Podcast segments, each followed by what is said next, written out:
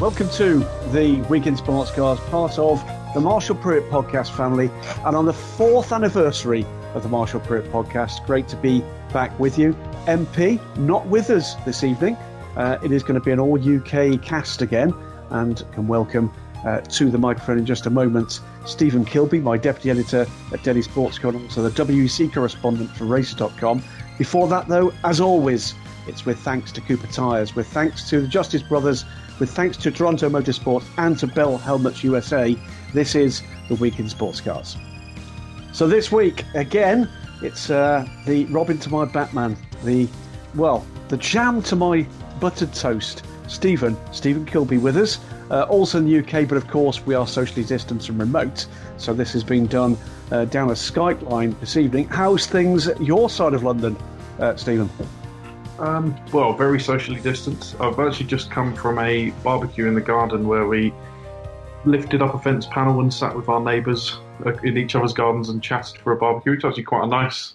You nice burgled the place, didn't you? You burgled the place. Well, I wouldn't go that far, but you know, we, we nicked the occasional sausage. Fantastic, good stuff. All good here. Just getting into the late evening um, on well VE Day, 75th anniversary, the Victory in Europe Day, and there's been. Uh, public holiday in the UK and all sorts of ways that people are trying to kind of keep chins up and as we work our way through to a different phase of the current crisis, not just for society as a whole, but of course the motorsport microcosm of that. We're looking to add a little bit of uh, an up to your days uh, with the weekend sports cars, but rather sadly, Stephen, we started uh, the day today with um, some bad news for the Le Mans 24 Hours yeah, it came fresh off of a day where we got some positivity for a change, didn't we, with the LMDH technical draft regulations being released. And then today we've had the sad news that Porsche is scaling back its Le Mans effort and, and the two IMSA full season core run cars that run a GTE Pro are not going to be present, which is a, a real shame because we're down to nine cars in GTE Pro as it stands for Le Mans. And they do add a real punch, doesn't it, when, when Porsche bring four cars? That's right. When you get them over the uh, the the double figures, it means that's three of the original uh, sixty. How many cars this year? Sixty-two cars this year. Uh, three have now withdrawn with the SRT 41 Garage 56 entry postponing their efforts. Uh, that means at the moment we believe the three to um, to be elevated to the uh, the full entry should be the Spirit of Race Ferrari that was the first reserve to start with, Duncan Cameron's car. Uh, the ByKolles is back in, uh, assuming at the moment that uh, Colin Kolles and co. Uh, will bring that in. And for, for clarity, remember that is the existing LMP1 car, not the future hypercar. And the Which third have car. been testing since uh, since they've last appeared in a race. Uh, they have been testing the LMP1 car. I think uh, running some tests from some components for their hypercar, uh, which was, by the way, due to feature the Gibson engine and now won't, is my understanding. So we'll wait and see. Hashtag wait and see. Not the last time you'll hear that. I'm sure in the in the coming uh, many many minutes we're going to be recording this evening. Third one is the second IDEC Sport car. The interesting part there is, uh, with one car already in the race as the reigning ELMS champions the second car will be a second Oreca 07, the first time we've seen that from IDEC Sports, a team that is looking to grow. So, bad news there. I frankly don't think it's going to be the last withdrawal we get from the original list. So, we're going to be biting deeper, I think, into the reserve list. And frankly, don't expect all those reserves to stay on the reserve list either. So, you know, could we be biting deeper even than the reserves we've currently got? I'm aware there's at least one team not on the reserve list ready to go. But uh, it is going to be a matter of just seeing how things pan out. Uh, interesting that, by the way, the ACO have not yet confirmed uh, which cars from the reserve list are officially in the race. That probably means they're expecting more of this, is the straight answer, because normally speaking, they would not leave us without a full grid. Um, it's not a blame game. This is tough. This is really, really tough, and nobody likes doing uh, these things. Porsche certainly a long chat with them earlier today. Um, you could hear the sorrow in the voices. It does mean at the moment uh, we've got six factory drivers from Porsche that are not going to have uh, a seat in the Le Mans 24 Hours in 2020, including two previous overall winners, one previous double winner in Earl Bamber, and his partner in crime in 2015, uh, with that win with Nico Hulkenberg. Nick Tandy uh, at the moment. The assumption, though not confirmed yet, is that the the remaining two WEC cars will stay with their allocated additional drivers. So that will stay the same as.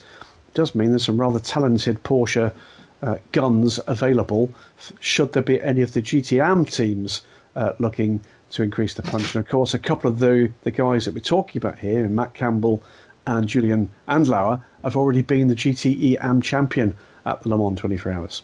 That's enough of that. Let's uh, see if we can find some of the positivity of which you spoke just a few moments ago. Stephen, it's going to be your turn this time to be my traditional role when Marshall's uh, on duty of, as he says, the selector um, of the category. We've got four, as always. We've got some fun questions. We've got some general questions about the world of endurance racing.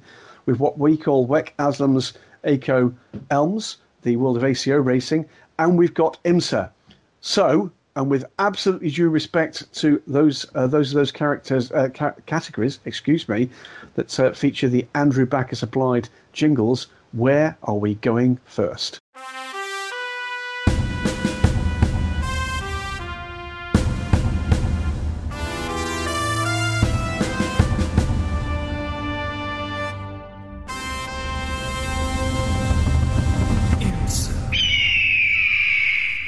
And as the eagle soars above us, uh, it's time for the IMSA questions. And I think you're going to deal these ones out to me, are you not, Stephen, for starters? Yes. Just There'll a, be plenty that you can answer, I'm sure. So not in any way putting down your level of knowledge about uh, endurance uh, sports, because that would be wrong. Wrong of me. my my encyclopedia is slightly smaller than yours, Graham. I think it's safe to say. Do you want to do you want to talk um, as a, in a general sense about LMDH and the, the rules, or do you want to go into the questions straight away? Well, let's let's get into the questions because I think it's going to prompt some of the major thoughts and some of the major clarifications that people are looking for.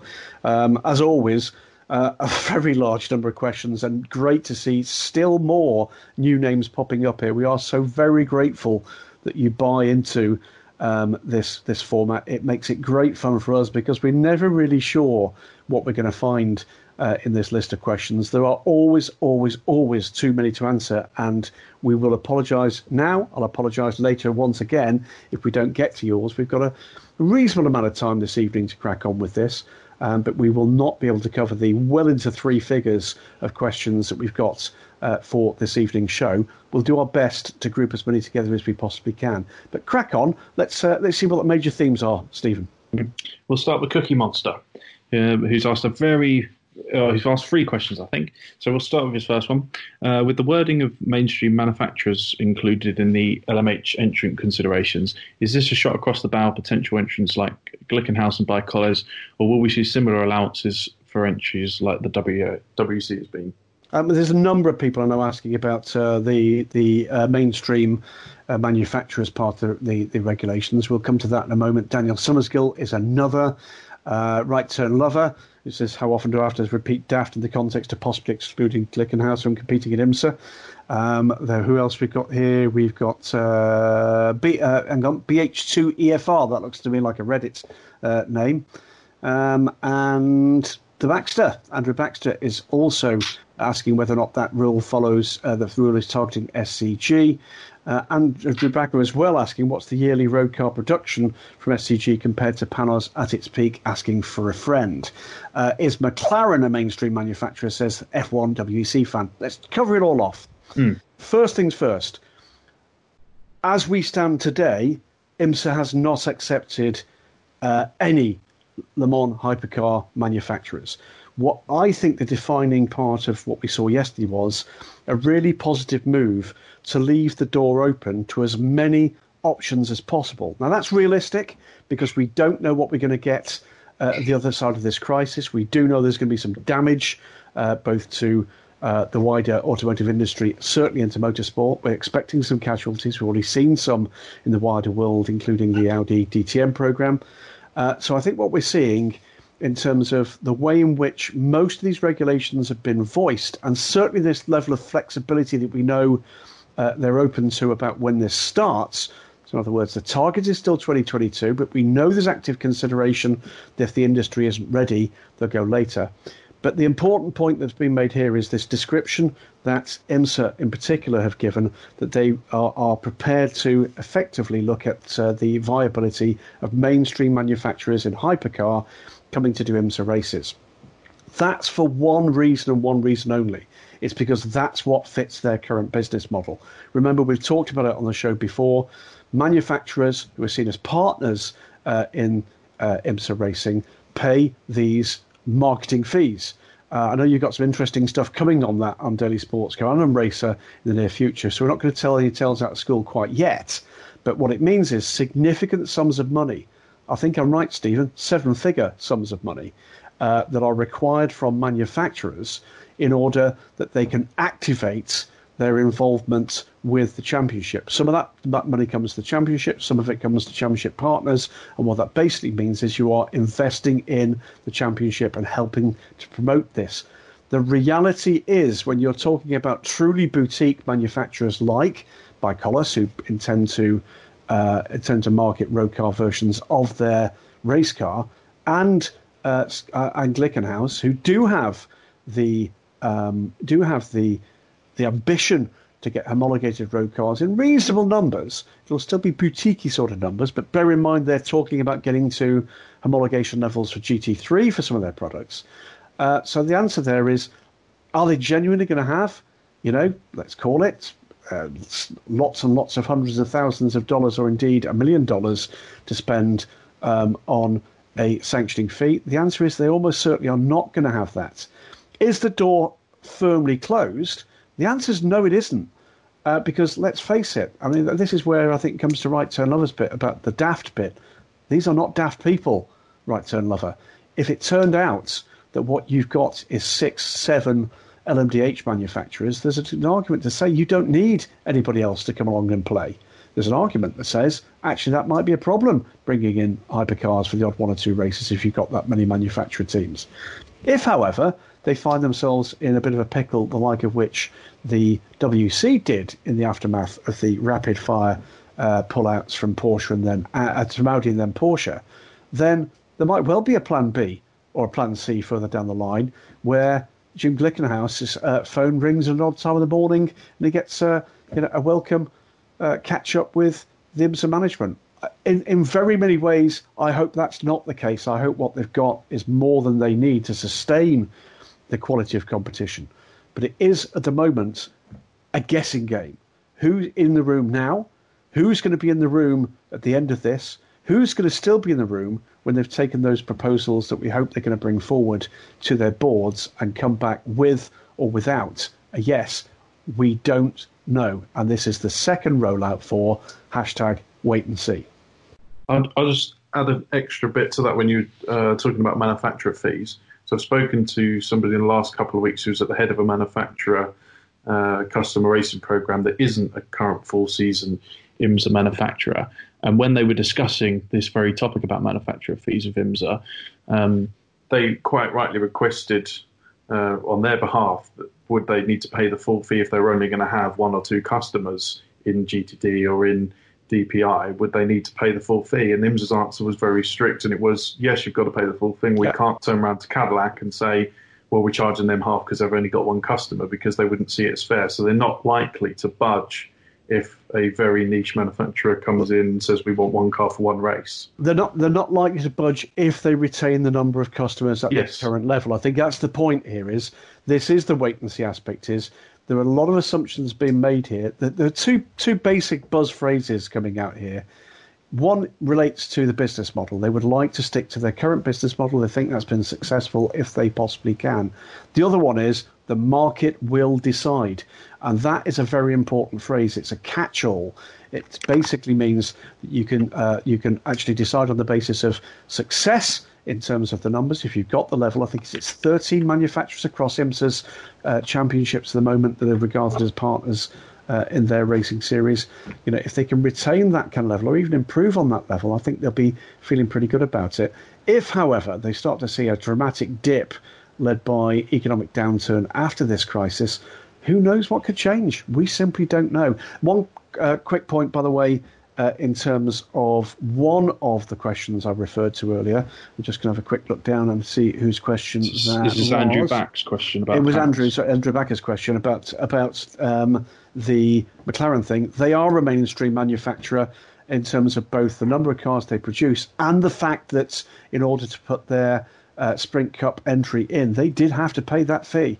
That fee was there. They're already uh, partners with uh, some motor, some activation through what happens with the Michelin Pilot Challenge and the 570 GT4, but uh, they were not, um, you know, excluded the necessity to pay the fees that are, are relevant in the parts of that package which their customers take part in.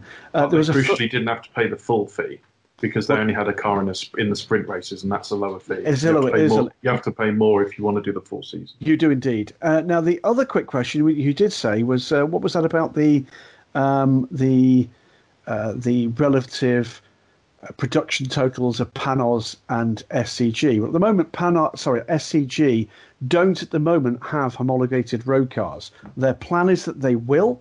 That is firmly something that Jim Glickenhaus is actually uh, pushing on for. I think at the moment his road cars he produces are low volume um, it's at kind of lower level of homologation. He is planning to get the cars uh, properly homologated, and I look forward to the fact that to the uh, time when that's the case because I'd love to be talking about you know Jim being a you know a mainstream rather than a boutique manufacturer. And I'm sure we'd love that too. But for that to happen, lots of somebody's going to have to buy lots of very nice Glickenhaus road cars, and he's got uh, a variety that are potentially available for on and indeed off road use. But for the moment, that's where they are. Stick with the plan if they possibly can. Leave the door ajar at least to see whether or not they might need to go to a plan B, C, or D a bit further down the line. But uh, what they're trying to do is to stick with what they know has worked for them thus far. It is not a slam in the door, a door in the face, Jim Glickenhaus. And let's face it, when Jim committed to Hypercar, that was never an option at all to, to, to actually go to IMSA with those cars. It was never even on the table. Uh, so it's not, whilst it might be a disappointment that there might be an option offered in the future to, let's say, Toyota, uh, we'll come to a potential for other hypercar manufacturers when we get to the next section of questions. The reality was that Jim committed to going hypercar without any anticipation that that car might race it in the major IMSA races. So, two things to take into account there. One is it's IMSA's choice what business model they go down. Two is the level of anticipation to compete, even in his home market, was simply not there beyond the WEC race uh, when Jim committed the uh, program and the budget to the rather fabulous looking 007. What's next, mate? Buckshot Free says, what other manufacturers can, could present themselves in LMDH? Are there any possibilities of companies such as Ford or Honda at the moment? Well, bear in mind that Honda is there at the moment with the Acura brand, uh, with the DP uh, program with Penske. We, we are yet to hear formally of any of the three existing DP manufacturers. That's, of, of course, GM with Cadillac, it's Mazda, and it's Acura, Honda, um, committing to LMDH. But then again, we're not hearing anybody yet commit to LMDH, and we're unlikely to hear that in the current climate, I think, for some months yet. Um, so, you know, things certainly have been rolled back and pushed back a little with this ongoing crisis. Uh, but what, are the hopes like? I think, well, there's a lot of movement, as you'll have seen, in terms of the numbers that are coming into um, the uh, LMDH regulations. In particular, a very significant part of that, with these changes in terms of the um, the mechanical, the powertrain package, it does mean that the existing DP manufa- DP DPI manufacturers um, will be able to use, should they choose to do so, their existing power plants uh, to, to actually have a bolt-on hybrid onto the existing uh, DPI power plants. You know, it's well within the range, for instance, of a GT3 engine uh, to produce that kind of sort, sort of 600 horsepower or so. So the answer is we don't yet know. Hopes are high. The room uh, for LMDH technical working groups has been uh, more full than it has been at any time. There are new names coming in through those doors, and we are going to keep confidences of some of the things that we know right now. But uh, trust me, there's some very interesting names indeed uh, inside those closed doors of uh, the discussions about just exactly what it is that's going to be required uh, to get those cars on track from both the uh, the manufacturer's point of view, the potential for customer cars point of view, and crucially for both the championships that will now be seeing these cars, uh, we hope, from as early as 2022, uh, as their new, or at least parts of their new uh, top class.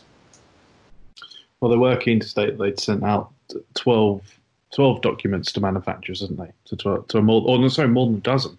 Uh, so they're they're very keen to point that out in their press release. Yeah. Um, so, next question is uh, Rand, uh, Randy Rando Magnum, who says uh, this might be an oversimplification. Randy Rando Magnum. Yeah, it's a, it's a real tongue twister. Yeah. He says this might be an oversimplification, but the draft regs read like a global adoption of DPI 2.0 with a different name. Is that fair? More or less. I mean, uh, you know, it clarifies some of the things we didn't know that DPI 2.0 had actually um, agreed upon. There's been some changes in terms of the, uh, the, the the baseline numbers for this, but more or less, what we've got though since that uh, those days is uh, it's it's frankly a better deal for everybody. No matter which manufacturer you are or which customer for which manufacturer you are, your options are now going to be greater with what you do with those cars. Uh, you will have the option to go to the Le Mans 24 Hours. You'll have the option to run, race those cars in the WEC. You'll have the option to race a factory car, maybe in IMSA, and maybe sell customer cars into the WEC, or vice versa. So all of those options make it a far more, potentially far more sustainable marketplace. A bit like GT3, if you like, or for that matter, GTE. Uh, what it means is your your opportunities uh, as a team to monetize your investment in those cars is bigger. Your op- uh, your opportunities as a manufacturer or a customer um, uh, racing uh, operation within a manufacturer, your uh, potential market effectively is doubled. Uh, and I think that's the difference from DPI 2.0. That was a purely uh, IMSA formula until we got to that, you know, well, uh, astonishing press conference at uh, Daytona in January. And since then, everything has changed and much for the better. And boy, oh boy, are we lucky that that, that happened before the world descended into the chaos we're now, I'm afraid, suffering. Ryan Comerford says, uh, taking into account the small power gains granted to DPI along with more weight, are we looking at similar speeds and lap times to the current generation of IMSA prototypes? Uh, no, I think we're talking quicker. So, um, so it's what 670 horsepower with the spec hybrid system for the LMDH cars. Um, you know what? You can play with power and you can play with weight. Uh, there's also remember the different way in which a hybrid delivers the power. We've seen this graphically in the WEC. Uh, there will be, I am absolutely certain of it, uh, some projections for what these cars will produce in terms of top speeds and uh, and lap times. We don't yet know, for instance, exactly what the um, the level of power delivery for those uh, hybrid systems is going to be. I'm guessing if you've got it, you can use it in terms of the uh, the energy stored um, with your hybrid power system, rather than the kind of restrictions we've seen with the the very much more complex LMP1 uh, hybrids, where there's all sorts of um, restrictions on what you can do with that energy. We've seen it graphically when cars run out of hybrid boost. You know, something like 1G deceleration, we're told, when it comes off boost in you know an earlier generation uh, LMP1 hybrid, for instance. So the answer is no. You are going to see quicker lap times than the already pretty quick um, lap times of the DP, uh, the current DPIs. My guess would be, and it is a guess, it's going to be somewhere between those lap times and the lap times we're seeing from the current non-hybrid um, LMP1s uh, before we had the kind of the success balancing, uh, success balance, success handicap rather uh, system that came in for the current season. Let's not forget as well that uh, Michelin is still pretty new to supplying IMSA's top class, and, And so that just the be a- tyre development will Could be massive. time. Could be massive. Uh, Lormic says, what knock-on effects would the LMDH regs have on the GTLM slash GTE fields? Uh, with manufacturers like Porsche, Porsche looking at these new prototypes, does this spell the end for their GT entries? Well, I think that again, there's there's two answers to the question. There's the answer we could have given you before um, about the end of February this year? The answer we're going to have to give you now, which is before the end of February, the answer was from many of the manufacturers potentially not. They've got good customer teams that could step up. There's certainly a good um, customer base that would keep GT uh, LM and GTE Pro alive for a number of years.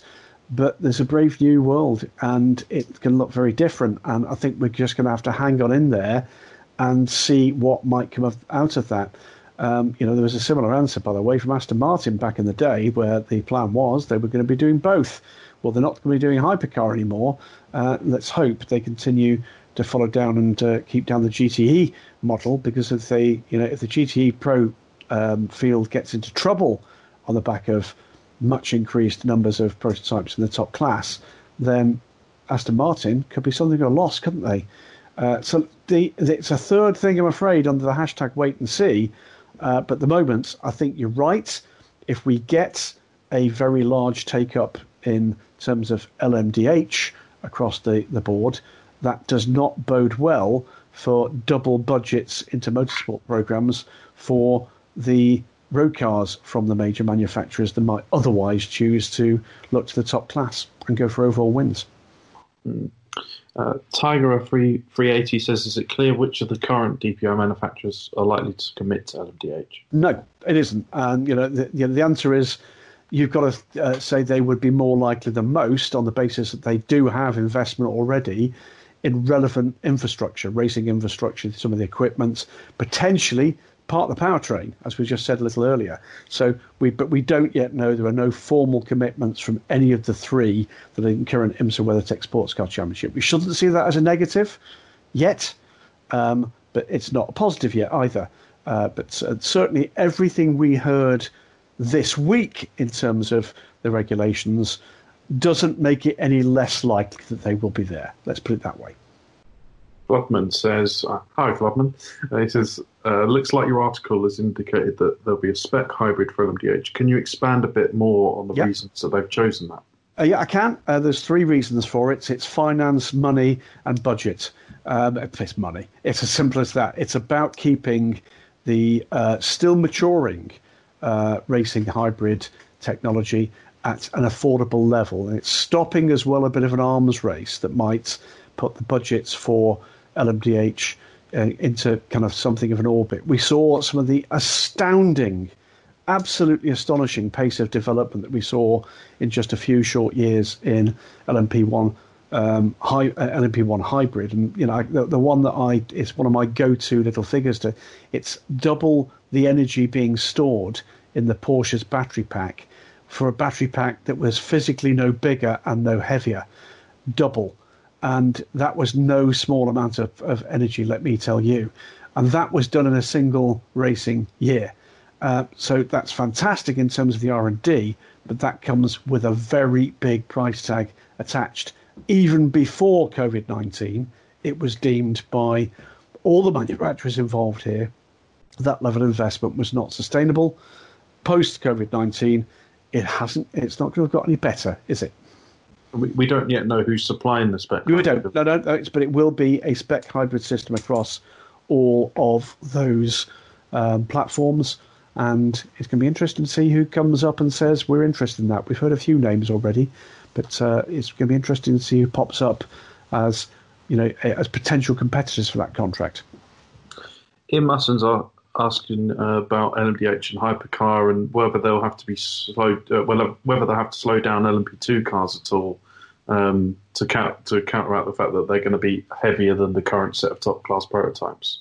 Uh, it remains to be seen exactly what we're going to see from uh, LMP2. The last I heard and spoke to those that are in the know on this one, uh, I think we were talking about the the potential um, handicapping, if you like, of LMP2 being rather less stringent than perhaps some people had actually imagined.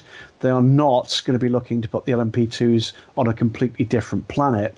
Uh, they're just going to be looking to keep them out of trouble. The, the thing you've also got to remember, I think the, the, the point being made here is quite right. You've got to be careful about top speeds because top speeds of those GTE cars are very impressive indeed. Uh, so what you don't want to do is to get two, three classes basically pulling into the same uh, heavy braking zones that's remarkably similar straight line speeds, but with very different braking abilities. Therein danger lies. So they've got the heads up about this. They are thinking across the piece about trying to keep things separated.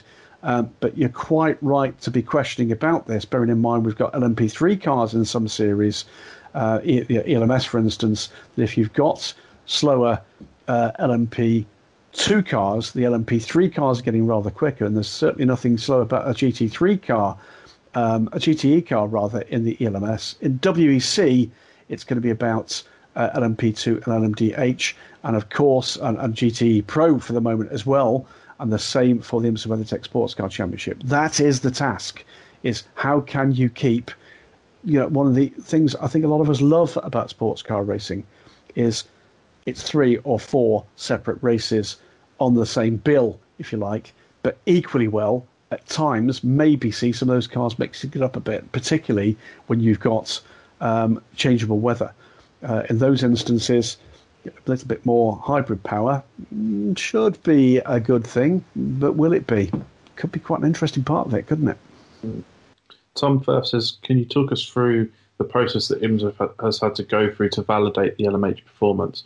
Is it a similar process that WC has had to go through to val- validate the LMDH performance against the LMH regs?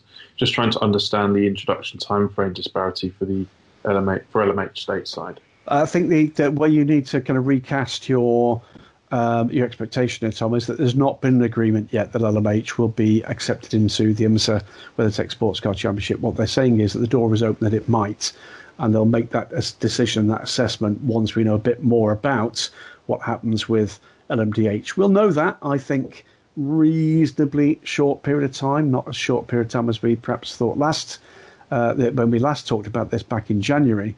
But uh, I think the answer here is to the question is going to be determined by how many people step up and say yes to LMDH, and that's how many factories and it's how many customers for some of those factories. So the answer at the moment is is perfectly st- still perfectly valid. They talked about uh, validating the performance of those cars at US circuits. That means they need to know a lot more about the performance aspects of the cars.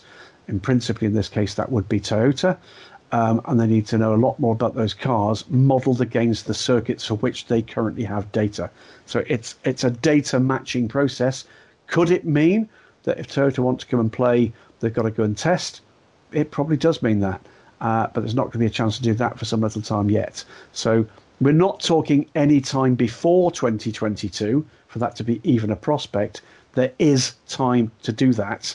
Um, and if Toyota, and you spoke to Toyota yesterday, Stephen, um, want to come and play, and they do, if there's any opportunity to do it, my guess is they will commit the uh, the resources to make sure that whatever IMSA require uh, to be reassured that they can be balanced against the LMDHs on the US tracks, that, will be provided. I don't think you're hearing anything different, are you? No, no. What I would say though on this topic is, for those of you thinking, well, if they're going to have to balance these cars in the WC anyway, um, then why why would it be a problem for them to have to validate them on the US circuits um, if LMH was to go to IMSA? Um, and this this makes you think back to uh, an interview I did with Chris Baker from Michelin, who said that, that even though Michelin do tyres, for instance, for LMP2 cars in WC, it's not quite as simple for them to just plug and play um, in IMSA with the same tyres and expect the same performance levels because there are real differences in the types of circuits that IMSA goes to as opposed to WC. There's more street tracks. Daytona's a unique circuit because of the banking, and you've also got you know WC full of sort of big Tilkedromes. So it's I, I, think there is going to be a little bit of a challenge there in making sure that if the LMH cars do come to play, that they are going to you know is going to be fair to the to the teams in LMDH when it comes to BOP. Yeah, it's it's a complex uh, matter, but not, none of these things are insurmountable. It comes down to the will of the the manufacturer to, to jump through those hoops, and the opportunity being there for those manufacturers to do it in the first place. But uh, I do think, in the first instance, that's likely to involve a conversation with and about uh, Toyota rather than anybody else. Certainly for year one. What else we got? Doug Bonham says so, so the shoe has dropped for LMDH, and there are positive grumbles from at least one major endurance focused OEM. Do we expect the entries for uh, LMDH, when all is said and done, to come from mainly manufacturers or mainly privateer teams, or is it going to be a mixture of both? Well, I mean, certainly the, the key to the success of this is going to be in the number of manufacturers that actually commit. No, no doubt about that whatsoever.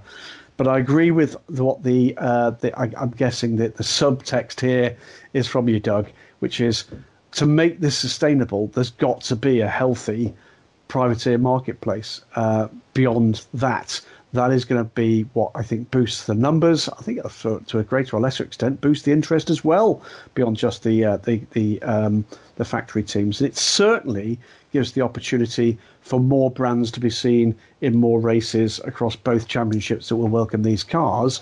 If a customer has got the opportunity to buy something a little bit different that maybe isn't there as a manufacturer uh, operation in their championship, and uh, maybe find that tiny unfair advantage uh, within the, the, rules and regulations. So, what do I expect? I expect we could, if the budgets emerge here, um, have a sensible number of customer LMDHs across both championships. So I think you know there are some potential takers for that already um, across uh, prototype racing and beyond. Uh, I think there's potential here for this to be a formula that some of the bigger single seater teams see as an opportunity to you know, either add a program or as a replacement program.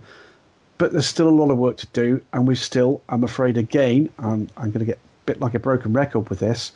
We're going to have to uh, see how things turn out uh, you know, in the months and indeed the years to follow as the global economy staggers back to its feet after what's been a very tough time and remains a very tough time. The hope is a very healthy number of manufacturer programs, and my guess would be that in the current climate, there's the one positive with that um, that uh, emerging uh, issues uh, in terms of the, the the economy.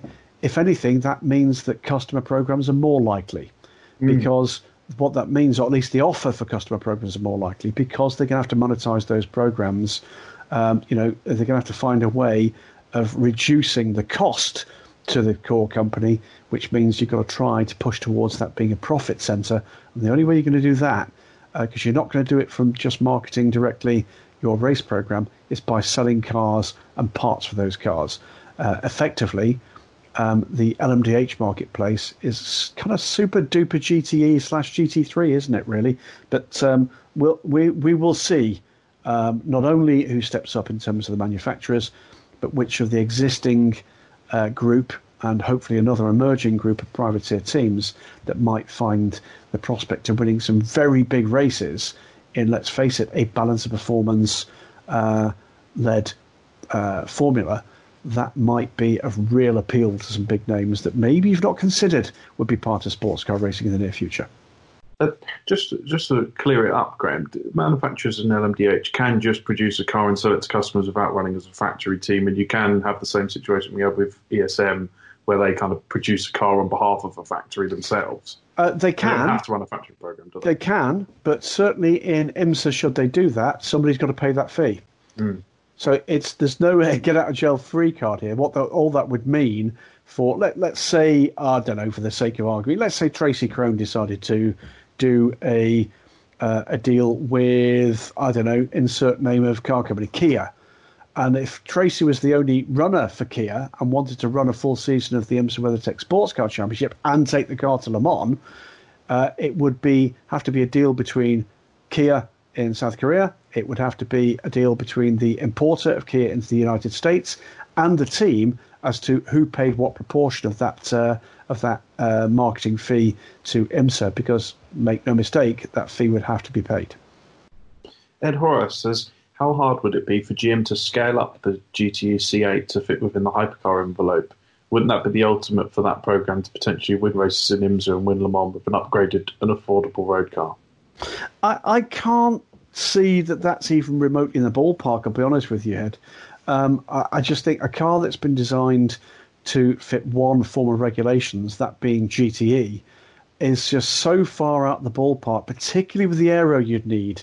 Uh, there might be the odd kind of transferable component, but I don't think it would be very much more than that.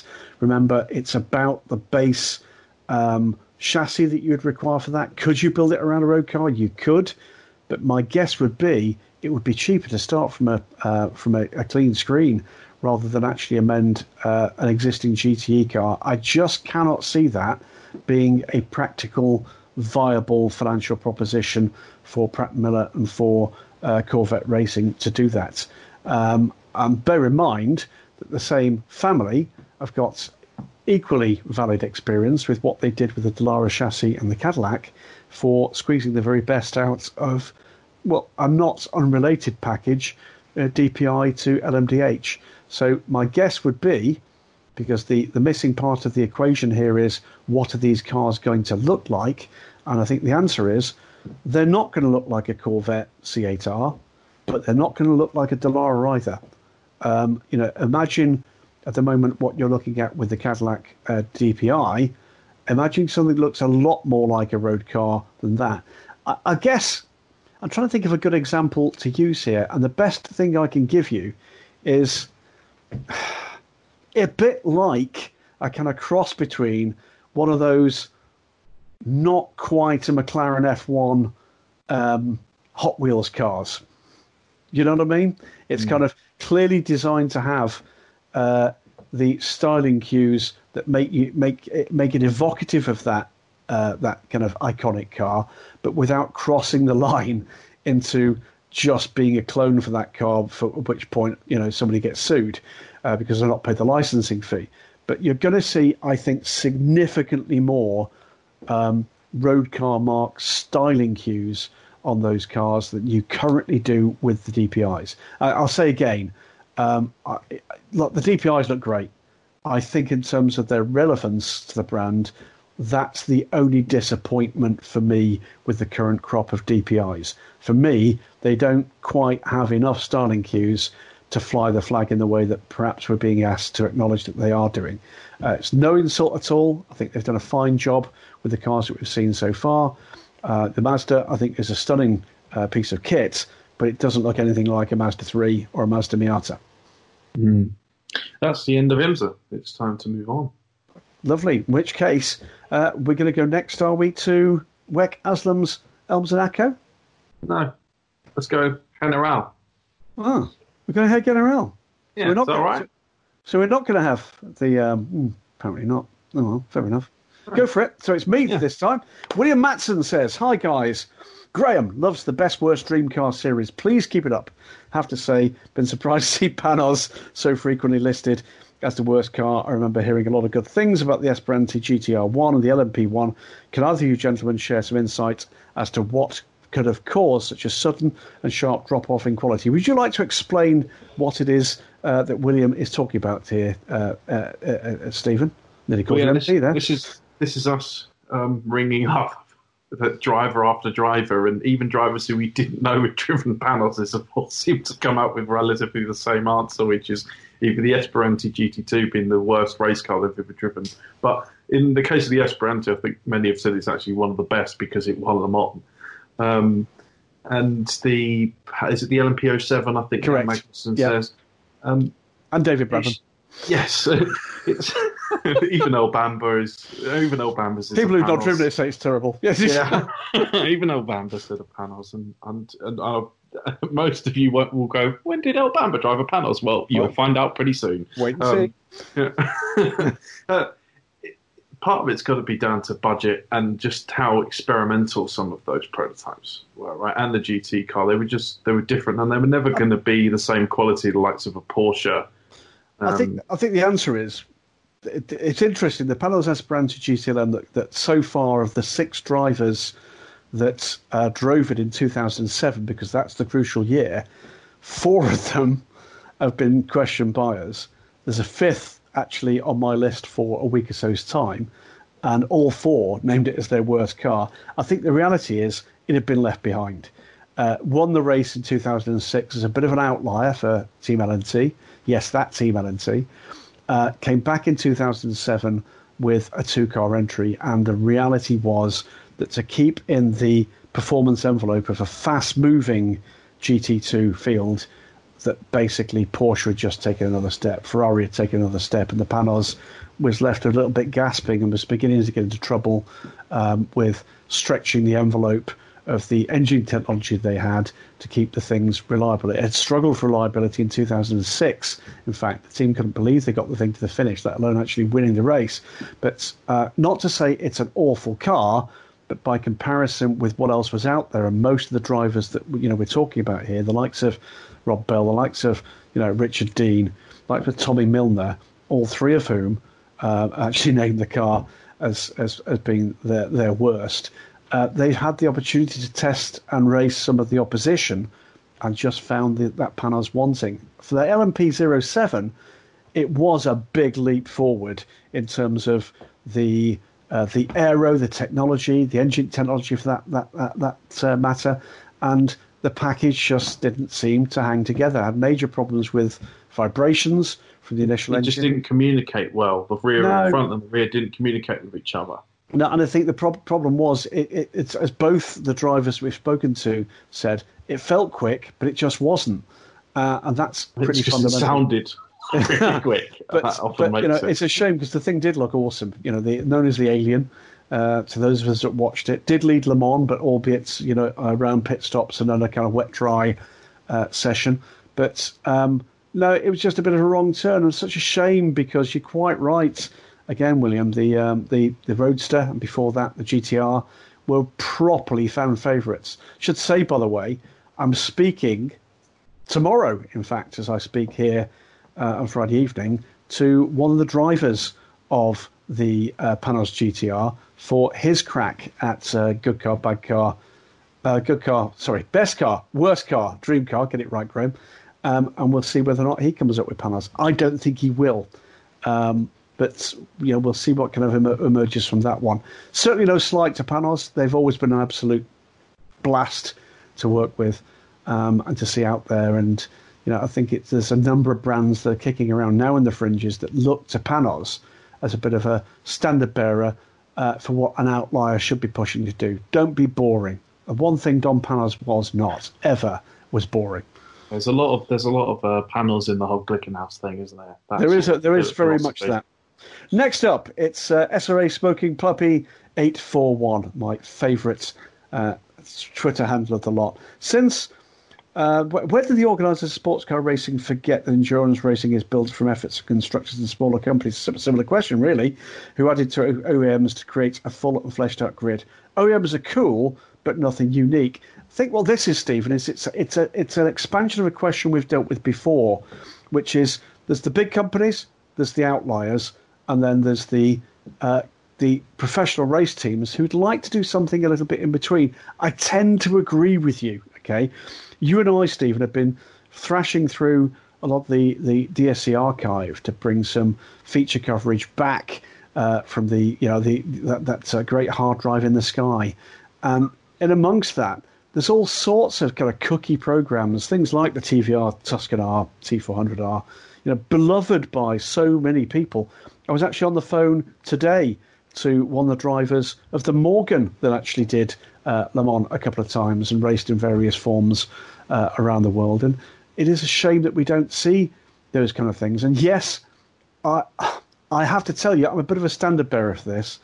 On occasion, I've made myself mildly unpopular in very senior company by basically asking the question where is the opportunity in your current rule set to allow someone with vision to come in and play? And the answer is increasingly little opportunity to bring those companies in.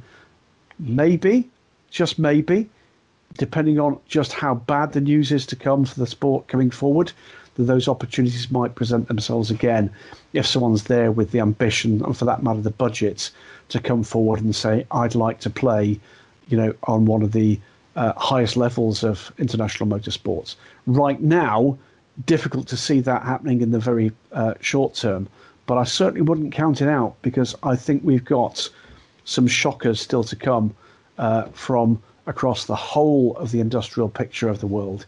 And the inevitability is that's going to hit the automotive industry, it's going to hit every industry, and that has a knock on effect, as we've already seen with Audi pulling out the DTM. And for that matter, Porsche pulling out of Le Mans from their for their IMSA uh, cars. Uh, that that that game is not done yet. It's, Next, sorry. no, no, no, you, you go on if you want to. Next up, Curry Schumacher. Here at the Hammer Emporium, he says, as we're uh, as he uh, there you go, as uh, we're restocking our Warhammer aisle, we got to asking the regulations. Noticed a lot of reference in the racer article to GT3 motors for LMDH and hypercar. Are you anticipating this becomes another revenue stream for the GT3 builder? Please don't forget to visit our online store for all your quarantine needs. Thank you very much indeed for that. Before we move off that second point, by the way, uh, Joshua Ponce says, uh, Will Bush's Hammer Emporium have a new product coming out soon with all the new LMDH hypercar regulations coming out recently? And finally, because there's two aspects to this, Daniel Summerskill says, Any idea what the H in Le Mans Daytona H stands for? He thought it was going to be called something else once the regs were released. It's clearly not hybrid as they're not required. Well, they actually are required for LMDH. Um, but I'm going to just say right now, cue the jingle. And that's because, guess what the H stands for? Think about that for a minute. Buescher's Hammer, Hammer. Just think what that might be. Actually, you know what? Le Mans Daytona Hammer. That that's a cool name. that's a cool name. But going back, going back to the initial question here, um, could it be an, a, an, additional revenue stream for the GT3 builders? It very much could. Mm, you know, it takes off. If that's what people want to use, if that's what the uh, the manufacturer wants to use, remember the Nissan uh, DPI was the GT3 engine uh, from the GTR Nismo GT3. Um, so if they feel they've got uh, you know an engine that can do the job, and if you you know you look at some of the, for instance, you know the AMG units, the um, VAG units for Lamborghini and Audi, that V10, uh, sorry, part of a mark like Lamborghini it could be you know, so, something so, something like a 5.2 liter V10 that would seem to have the potential, wouldn't it? That is a that is a uh, an engine that is perfectly capable of putting out big, big power and reliably so. So, you know, look at those guys. It might not suit every single LMP, uh, sorry, LMP3, GT3 engine, but yes, could that help them with the uh, the way in which the numbers come together? Absolutely, it could. And I have zero doubts that at least one or two of the prospects that uh, are there in that room are most certainly based upon that very premise. So we are fifth iteration of hashtag wait and see. We're going to have to wait and see, but I would not be remotely surprised to see at least one or two coming forward with that as a favoured option. Interesting to see what Porsche would do if it does go on DH racing. Would it, would it just take its GT3 engine, or would they go full Porsche and design something completely new? Well, I think the answer is that Porsche, I think, have got a very clear idea of what it is they want to do. What they're not doing yet is telling us. I know we've got some questions about Porsche, so we'll come to that uh, very shortly. Next up, John D, who says, Oh, bad things about Roadstar styling cues. Shouldn't future prototypes look like the Tarso Marques prototype? Yes. Right. So if you don't know what this is, take a look at Daily Sports Car. Take a look at uh, Twitter as well. But Daily Sports Car this, this week um, with some pictures of uh, car for the Brazilian Endurance Series. Not the first time we've featured a, uh, a car for the Brazilian uh, Endurance Series. It's one of the very few places on the planet where you've got fairly open prototype regulations. These are kind of sub LMP2 kind of times, but boy, oh boy, does this thing look extreme. It, Tarso Marques, yes, that Tarso Marques, ex Formula One driver, now concept car builder, has built this extraordinary Batmobile like machine, which is it really does look like one of those fantasy Gran Turismo cars, doesn't it? Uh, Do you very... know what I thought when I first saw it? Go on. I thought that looks exactly like the car that if the aliens came down and you asked them the question, said, right, here's the Nordschleife aliens. Which of every car that's ever been built goes fastest around that circuit? They would point straight to that and go, it's clearly that one. Look at that. Is that the way your mind works? It is. I mean, we're in lockdown, Graham. There are no rules. uh, it's amazing. But uh, do I like the, the thought of so fast? it just looks ridiculous. So it looks fast standing still, doesn't it? I mean, whether it works, who knows? Who cares? that side it's, shot that we yeah, used for this, he just looks like he's going a gazillion miles an hour. It's, it's ridiculous, isn't it? So it's it's lower than even my standards are. Um, and yeah, V6 V6 turbo power uh, looks absolutely amazing. It's I love it it's probably going to be crap. But you know, who cares? It looks absolutely awesome. But uh, yes, do I think prototypes should look like that? I'd love it if they were, because what it fundamentally isn't is isn't built in one of those kind of regulatory boxes. And more power to the fabulous people of Brazil, where they've got this. Uh, I understand. another one that came out on Twitter, right? That you Sigma tweeted. Yeah, that looks pretty cool as well. The Sigma kind of with kind of LMP1 Starling Qs looks to me more LMP3 or new LMP3 type uh, size.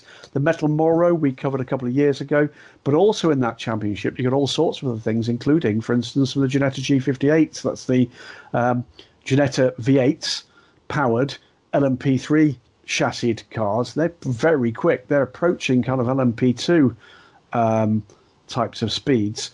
Uh, certainly the, the older kind of standard of LMP2. So more power to them. And you know what? If that draws a bit of international attention to that national series, we've said before, haven't we? And we've said even tonight, it would be nice to have something that's a little bit outside the homologated box. So, John, yes, um, I, I, I, think that's a, that's a good call. Um, Tom Firth says, different subject. Any thoughts on the proposed D, uh, idea of DTM adopting GT3 regs? I'll be honest with you. They've had a they've had a sniff around GTE. They've had a sniff around GT3. They have, I have to tell you, as an organisation, got more enemies than friends out there at the moment. I think the the manner in which they've gone about business of late has annoyed lots of people that could potentially be useful to them right now. I've had two conversations today with two remarkably different people in the business both of whom, unbidden, were saying because the question on the table was, you know, are are we actually seeing uh, the big uh, race organisers collaborating here to to rebuild the uh, the industry coming out of this crisis? And both name checked uh, DTM as being some somewhat outliers in not being how can I put this very nice. Mm. Um, so I think there is an element of, well, you know, you've not helped us. In fact, you've hindered us in terms of things such as regulations and, for that matter, um, your calendars. Uh, I think there might be a degree of screw you there, mm. to be honest with you. Well, uh, and here's the thing with GT3 unless there's some c- direct collaboration with GT Masters or there's some full rebrand where GT Masters yep. became DTM, ADAC GT is not going to go down without a fight. And ADAC GT is certainly not struggling. It may be a very political. Well, here's the thing. ADAC, and that's always the criticism. But GT's the grids are big. ADAC GT, unless they lose substantial numbers of people from their grid, have got a full grid. It's more than DTM have got. Now, what DTM have got that ADAC GT doesn't have is substantial manufacturer investment in that championship this year. Next year, they lose one of those two manufacturers, and they lose the manufacturer that's fielding most cars. I think DTM is in terminal trouble. Um, I cannot see a way through this for DTM in anything remotely close to its current form. I don't think uh, they're in the window for GT3 to be an option for them. I certainly don't think they're in the window for GTE to be an option for them anymore. Remember the questions we had earlier this evening about whether GTE's got uh, a future. You know, potential there, the old DRM. You know, Who's with going to run them? Well, it's money. It's the huge amounts of money those well, cars. GT One more Championship, isn't it? Just well, unbelievably expensive. It's it's basic, basically. I'm afraid, had this happened at any other time, with maybe a year uh, of notice, then maybe there's a hope in hell. Even that's a bit of a long shot. But number one, it's happened at the point where no one's going to be spending uh, money on a hit and hope project, and it's happened effectively weeks and months, not months and years, before a solution simply has to be found. I'm afraid if I was Gerhard Berger, I'd be coming up with a plan B from being chairman of the ITR. Mm. Next up, uh, let's have a quick look. Nick Dobniak. How far off the pace will the current crop of GT500 and DTM cars be? Could we actually see some more recognisable body styles coming out? Hashtag me personally. Love to see GM bring back something like something like the Viper. Mm, okay, GM don't make the Viper, but I'll take your point. Um, as Horace also said, can we see some of the GT styling actually come back to top, top class racing? As I said just a little while ago, you are going to see some more road car styling. Are they going to look like GT cars? No, they're not. Uh, will we? DTM certainly. Absolutely. Will we see anything like a, a Super GT car in IMSA or WC? No, we won't. That was not really seriously looked at. There was there are some aspects of what uh, Class One involves that have certainly been of an interest to the uh, the convergence talks, not least the kind of provision of common parts, and obviously there's this spec hybrid system, again something um, that there's lessons to be learned from elsewhere. Uh, but no, you're not going to see Super GT either directly in regulatory terms or as a description of what the cars look like. What you're going to see is effectively, and here's another use of the word, something close to hypercars. And by that I mean road going hypercars, but something that is recognizably a, you know, insert name of major manufacturer. But uh, you, and anybody else that knows anything about sports car racing will know full well that that is a prototype. No doubt whatsoever of that, but they will certainly not look like the current DPIs. Uh, Thomas Brennergast asked, who did it better, Bergmeister or Magnussen at Laguna Seca in 2009, or Santino on Askew in the uh, iIndy 175? Here's the thing, Tom, with absolute respect, these guys have just got to get their heads on. You want to be a professional racing driver, you want to be someone who's providing uh, good footage and good social media content in lockdown. You can't do both is a straight answer. If you want to come on, uh, come on and you know show yourself as being a true professional, get the job done on track, whether it's virtual or otherwise. If what you want to be is a social media influencer, good luck with that. But you've lost my respect. It's a straight answer. Too much asshattery about at the moment um, in sim racing. You're either going racing or we're playing games. Which we're going to do, boys. You're the grown-ups. You're the professionals. Get on with it. Nothing more to say about it. It's one of the, to be honest with you, one of the reasons why, despite the fact I absolutely appreciate how valuable this is to championships, to teams, to drivers, to manufacturers, to keep some semblance of competition and um, uh, an enthusiasm alive. I'm just not into this tabloid bullshit about how awful a person is because they've done X, Y, or Z uh, on effectively a very expensive computer game. Uh, I think it's completely ridiculous, and I, I just want no part of it. Stephen, you're young. What do you think? Well, there's two ways I look at it. I, I, think when it comes to sim racing and these, you know, the abundance we've got of, you know, being taken seriously by championship organisers, you've got to look at it two ways. Yes, it's serious that you've got all these, you know, name drivers going and taking on sim racers and, you know, it's putting on a show and they're getting some decent numbers of people watching it. So it should be taken, you know, seriously to to an extent, like being a real race. Um, but at the same time, you, you know, you can't take it too seriously because it, it isn't real. Or at least that's the way I see it. Um, but I certainly think that when people are going and just hitting each other off the circuit and just causing chaos, and it and it creates uproar. Um, I don't really know what to think about it in some sense. I, I, tend to think, what's the point in you bothering if you're just going to act like that? But at the same time, it's not real, so I can't get too excited about it. But the thing is, you're a professional, you're not. If you're a professional, do a professional job.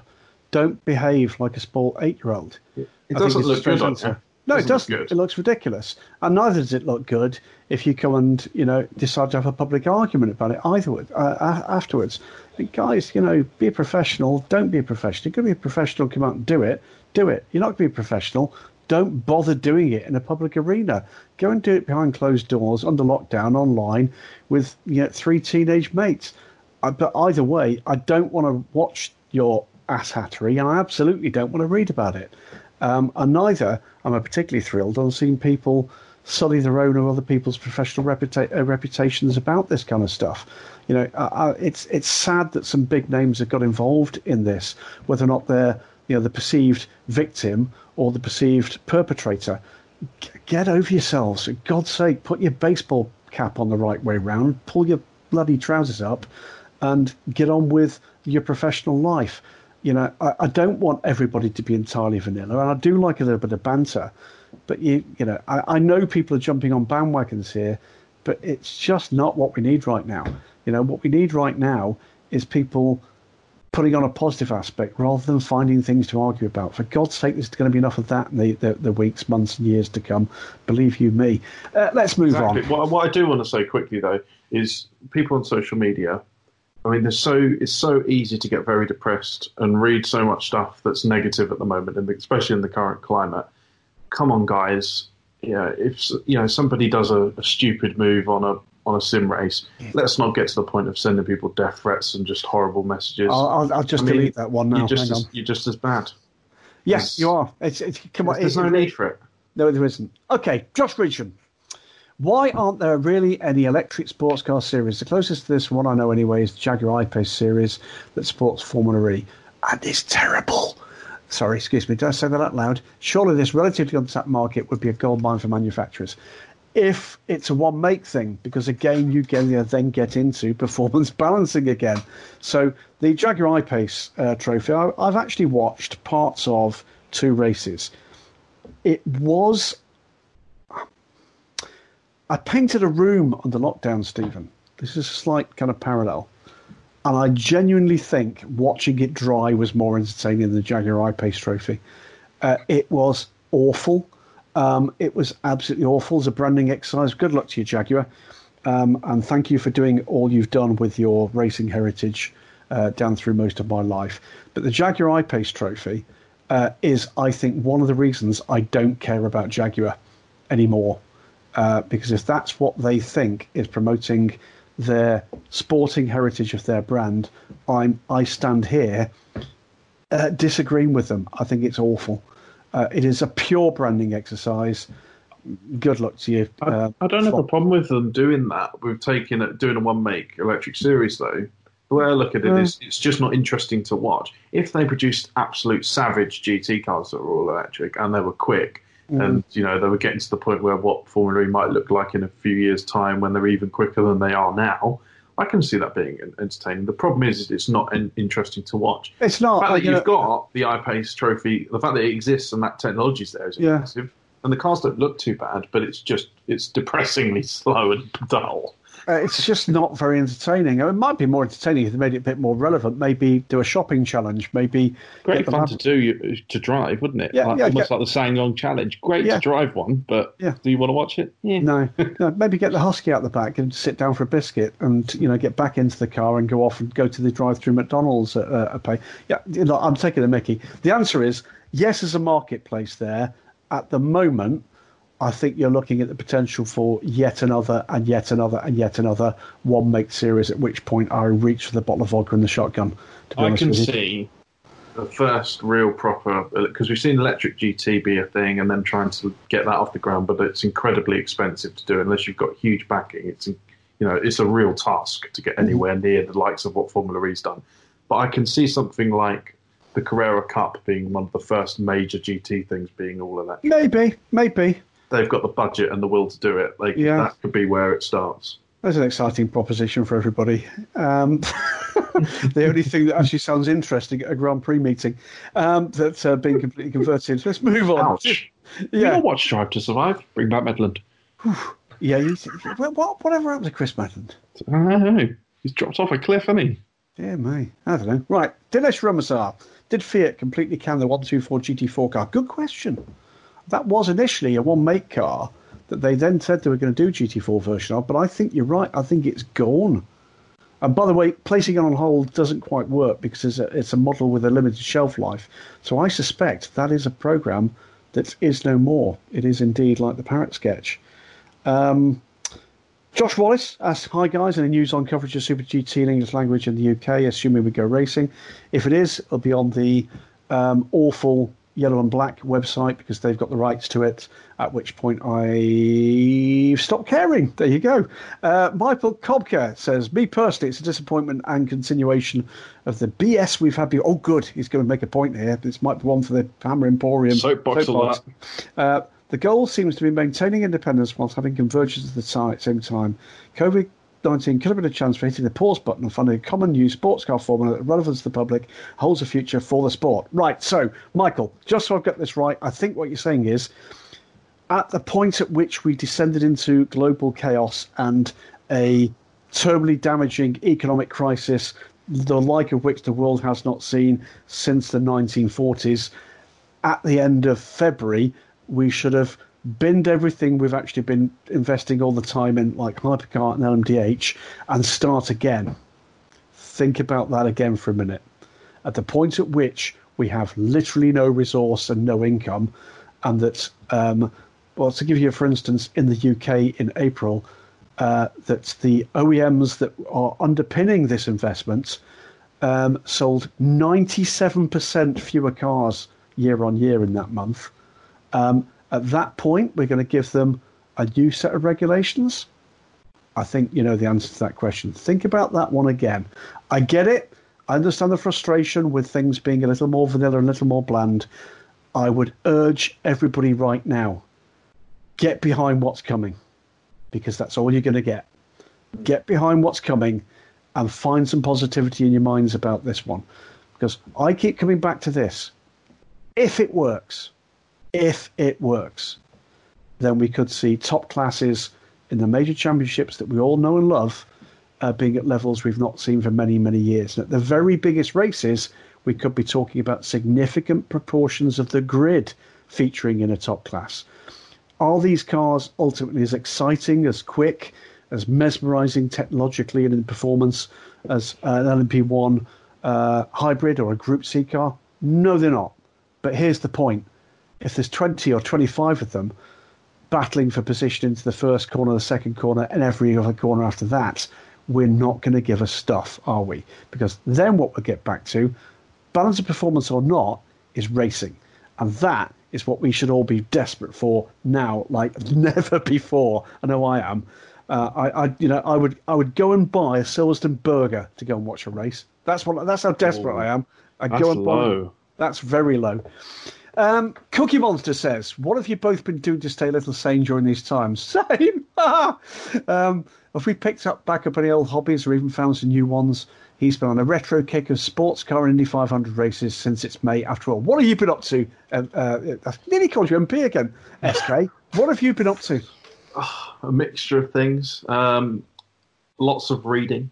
Uh, I'm, I'm becoming more uh, as I'm getting older. I'm becoming more and more of a reader. So I'm re- plowing for a load of books in my backlog on my bookshelf.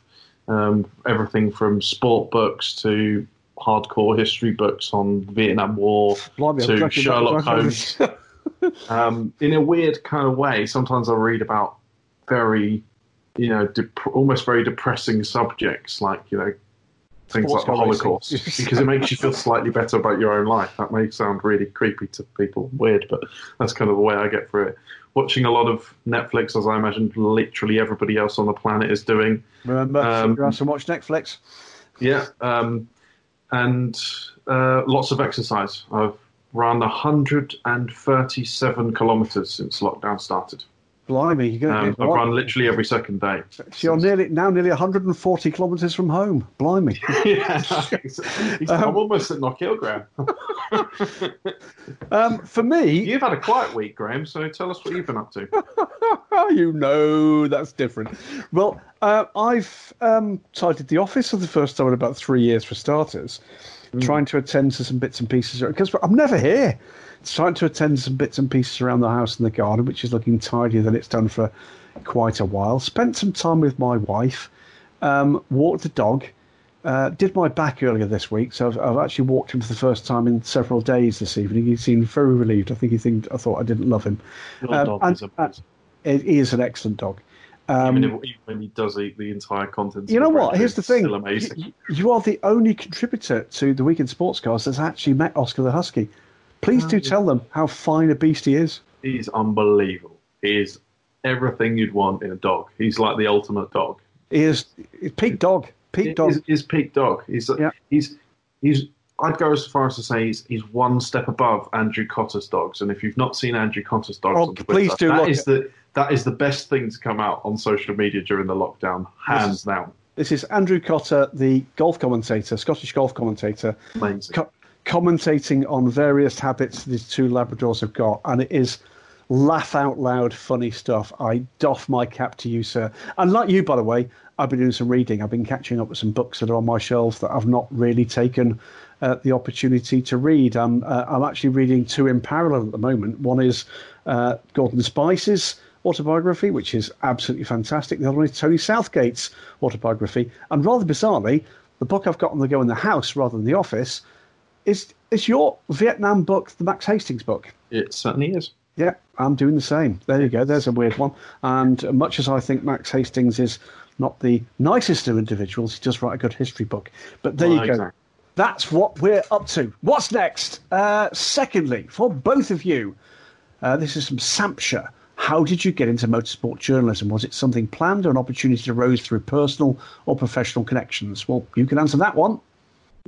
Uh, I kind of told this story last time out, didn't I, Graham? It's effectively a, a friend uh, who wrote wrote for the Essex Chronicle back in the day inspired me to get into motorsport journalism because we used to go to Le Mans with him. And I'll name check him this time because I forgot to last time, and that is Chris Manning, absolute legend, true inspiration. I know he listens to this podcast.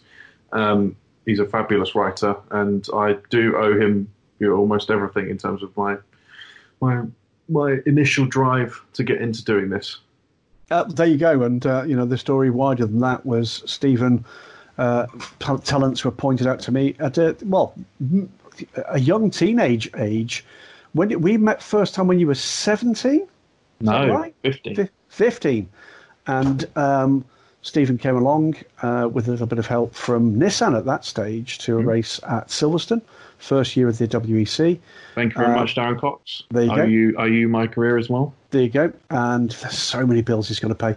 Um, so, and then from there on in, um, from university and a successful trip to university doing sports journalism, uh, Stephen came to work full time with me and has been with me ever since. And it's been an absolute pleasure for me.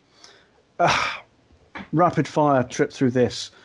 Opted not to go to university, went instead and did a professional qualification in journalism. It was picked up by my local newspaper. Uh, long story short, that newspaper was bought out by um, a uh, a guy that wanted to, to go all the way up the ladder in uh, newspaper ownership. He did. Started off uh, the UK's first um, colour newspaper, national newspaper. Along the way, annoyed the unions, got himself into major industrial strife. That led to cutbacks. I was one of those uh, cutback. I went and did my parallel career choice working uh, in government PR for 20 years, was a government press secretary in the UK for 20 years. The terms of my working there meant that I could not work as a freelance journalist in any field. Uh, that was not permitted. Uh, the very week I stopped, uh, at the end of the 1990s, I'd already hooked up uh, as a kind of uh, acquaintance to Malcolm Cracknell through his Sports Car World website, and within a year was doing some bits and pieces for Malcolm. Uh, we both moved on and did the TotalMotorsport.com uh, website in 2001 uh, with sports car and touring car racing, and that uh, fiasco led us to the journey in 2002 to establish Daily Sports Car as the two of the four founding partners. Um, I owe it to Malcolm, simple as that. And uh, beyond that, uh, in beyond the sports car journalism bit, so I was a weekend warrior for many, many years. Opted to leave my day job five years ago now uh, to do what I now do uh, full time. As far as the other part of the story, uh, that's the broadcast part of the story. First man to actually ever hand me a microphone, David Addison. Doff my cap to him um, as a bit of a guest in the uh, the the uh, trackside commentary booth for British GT Championship races. Uh, first person to hand me a broadcast mic, John Hindhaugh at uh, Petit Le Mans in about 2005, I think, uh, and became something irregular uh, a year or two after that. Um, and I love it. It's as simple as that. I love it more than words can possibly say. And I hope that I and we and this part of the industry is not going to be uh, something that suffers too badly when we get back to a commercial world. It's going to be very tough for just about everybody. And by the way, I know some of our rivals listen to this podcast. I'm thinking of you all guys. Whether or not you know you see yourselves as in competition with us, I don't want to see anybody suffer at the end of this. I want us all to actually work together for, you know, I know this sounds terribly pat, but a bit of a better tomorrow. That actually right now is when we should be working together, not against each other. I, I sort of find it sad that you know we're still professionally kicking the shit out of each other at a time when nobody's making any money, literally nobody. Uh, so from me to everybody out there that's listening uh, to this, who's in a position in this business, you know, to to think about the track forward. You know what, guys? Pick up the phone. You never know. We could all help each other here. Um, this shouldn't be about whether or not we get another 50 clicks here or there. This should be about whether or not we're actually back in those rooms uh, and telling good stories about what we hope is going to be a positive story about the future of this sport. That's my story. There you go. Wackaslam's ELMS ACO. Well, it's time for the third category of the evening, Graham. Let's go on to WEC, AsLMS, ELMS, and ACO. And we'll start with Stuart Hart, who says uh, the WRT boss has suggested that LMDH will eventually be split into Pro and Am classes, uh, replacing LMP2 as we know it. Do you see this happening down the line, particularly when LMP2 looks into adopting hybrid? Well, presumably this is Vincent Vosse. I've not seen that uh, comment from Vincent, but I tend not to agree with him, to be honest with you.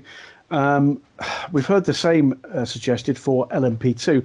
LMP2, let's not forget, has actually been extremely successful, certainly in Europe, um, and shows signs of recovery in North America.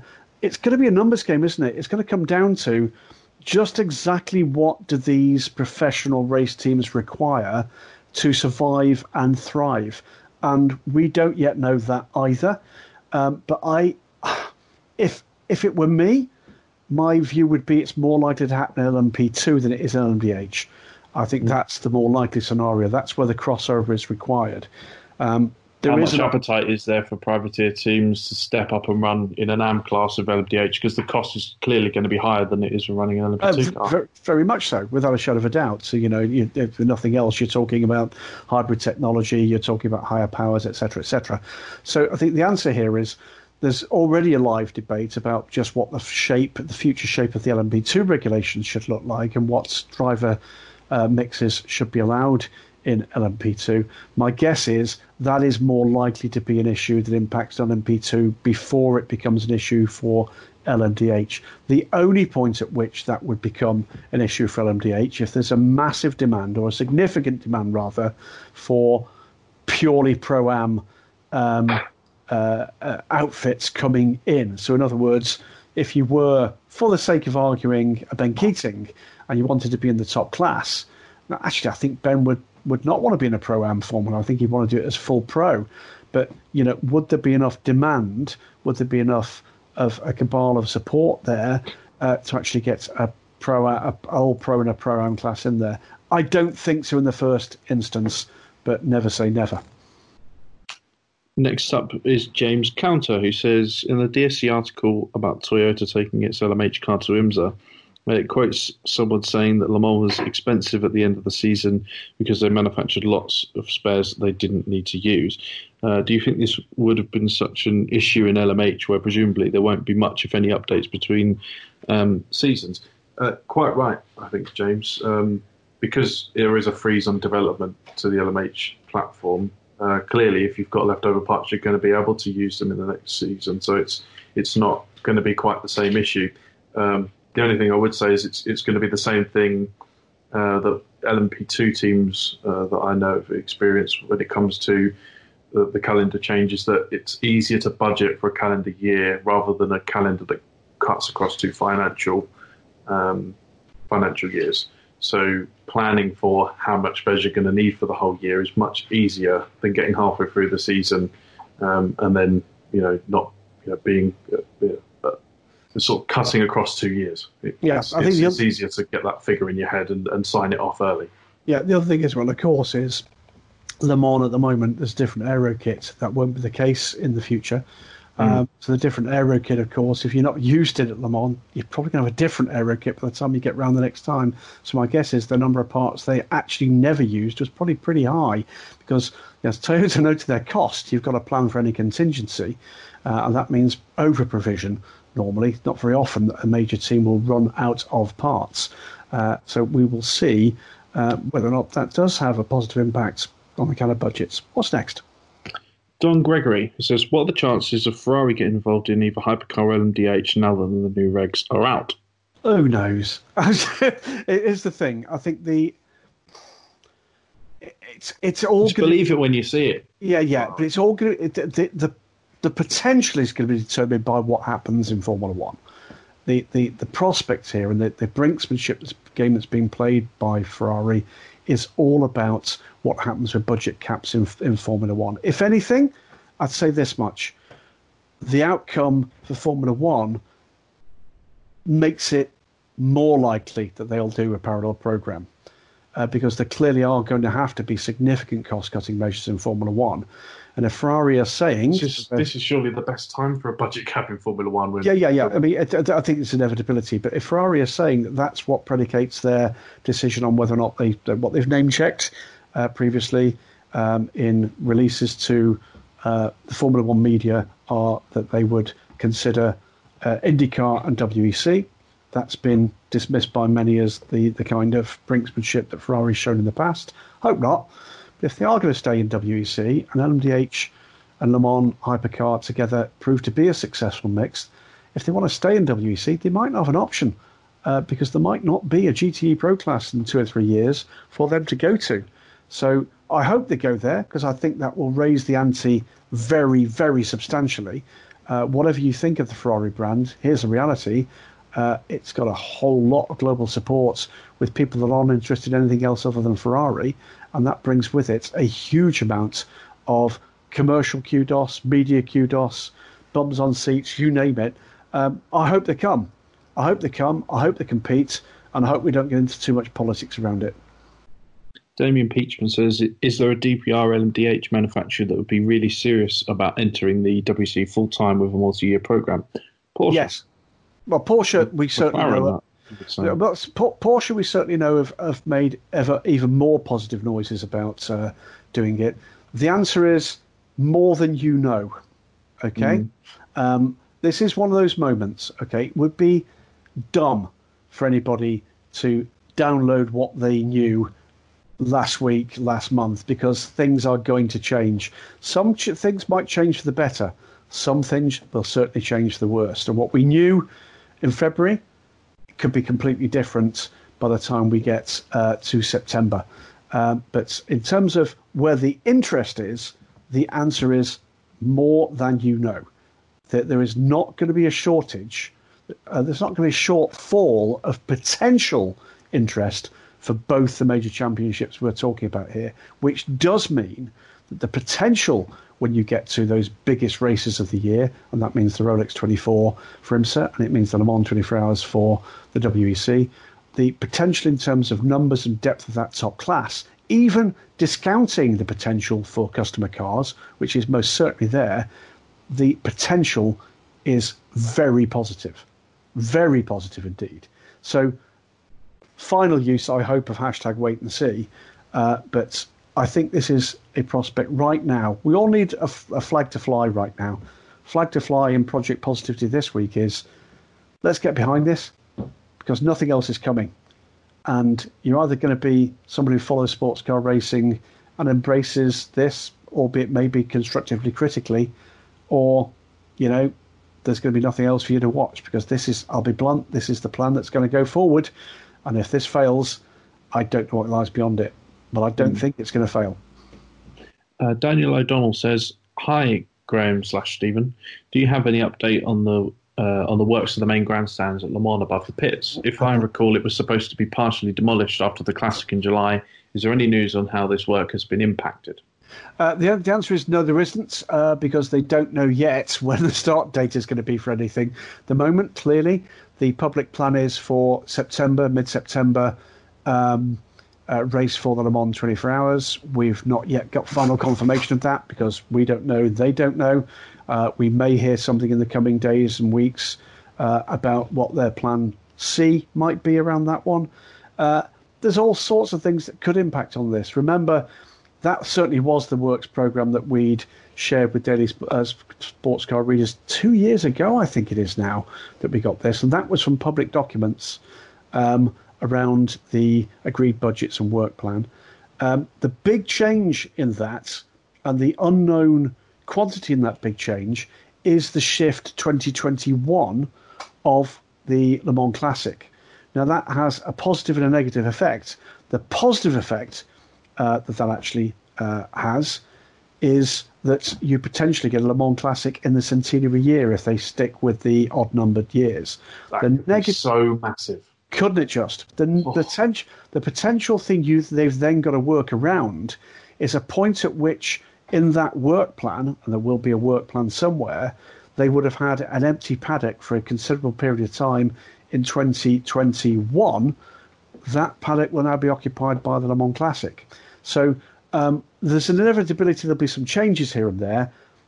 I'm hoping what we're going to hear is some positivity from the ACO, but at the moment they've got their hands full with just getting the great race underway, and for that matter, the WEC and the LMS as well. So we'll give them a bit of space on that one. I have asked the question, there's not yet been an answer, and the answer is I don't know what French is for hashtag wait and see, but that's more or less what we were told.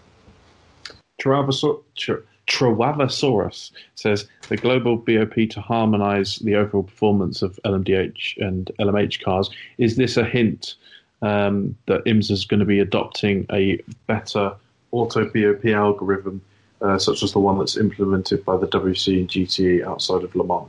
Yeah, well, first things first, I'll absolutely endorse that the uh, the auto BOP for GTE has worked extremely well, and that comes as a bit of a shock, I guess, after you know the IMSA guys have been absolutely excellent with their BOP for quite some extended time, and it just all went wrong. That narrative changed very quickly. It, very it? quickly. So, I, I, mean, again, what I hope is going on here, and I'm sure it is, is you know wise minds around those tables swapping uh, their experiences, good and bad, and hopefully pulling the best examples together. We've seen good good examples of this before in terms of race management techniques, etc.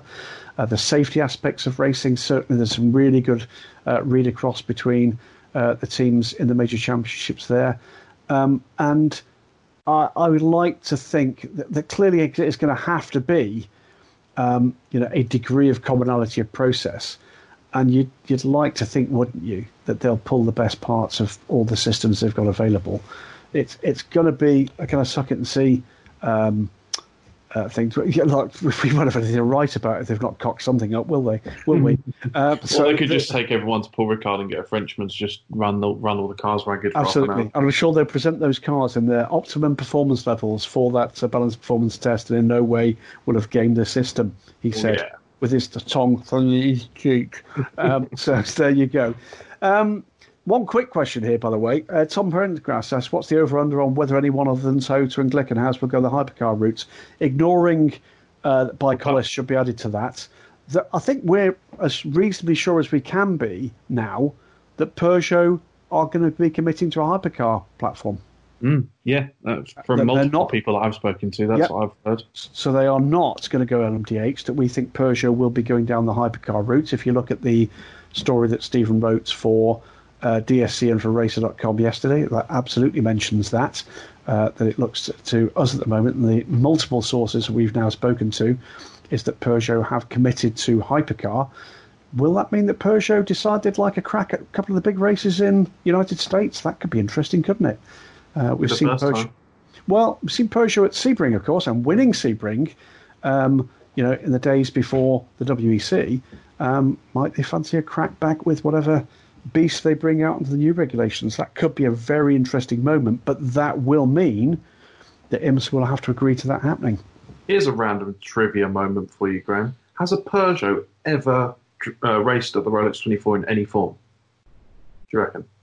Hmm It's raced in the classic 24. What would the like a 905 or something? But uh, the no no the, the 908 raced this year at the classic 24, didn't oh, it? Did it? Wow. Yeah, he got punted off by Pescarolo.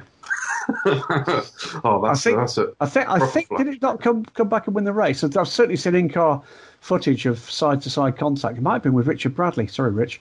Um, and uh, the Peugeot got a little bit squirrely and was fired off uh, to the infield, but rejoined.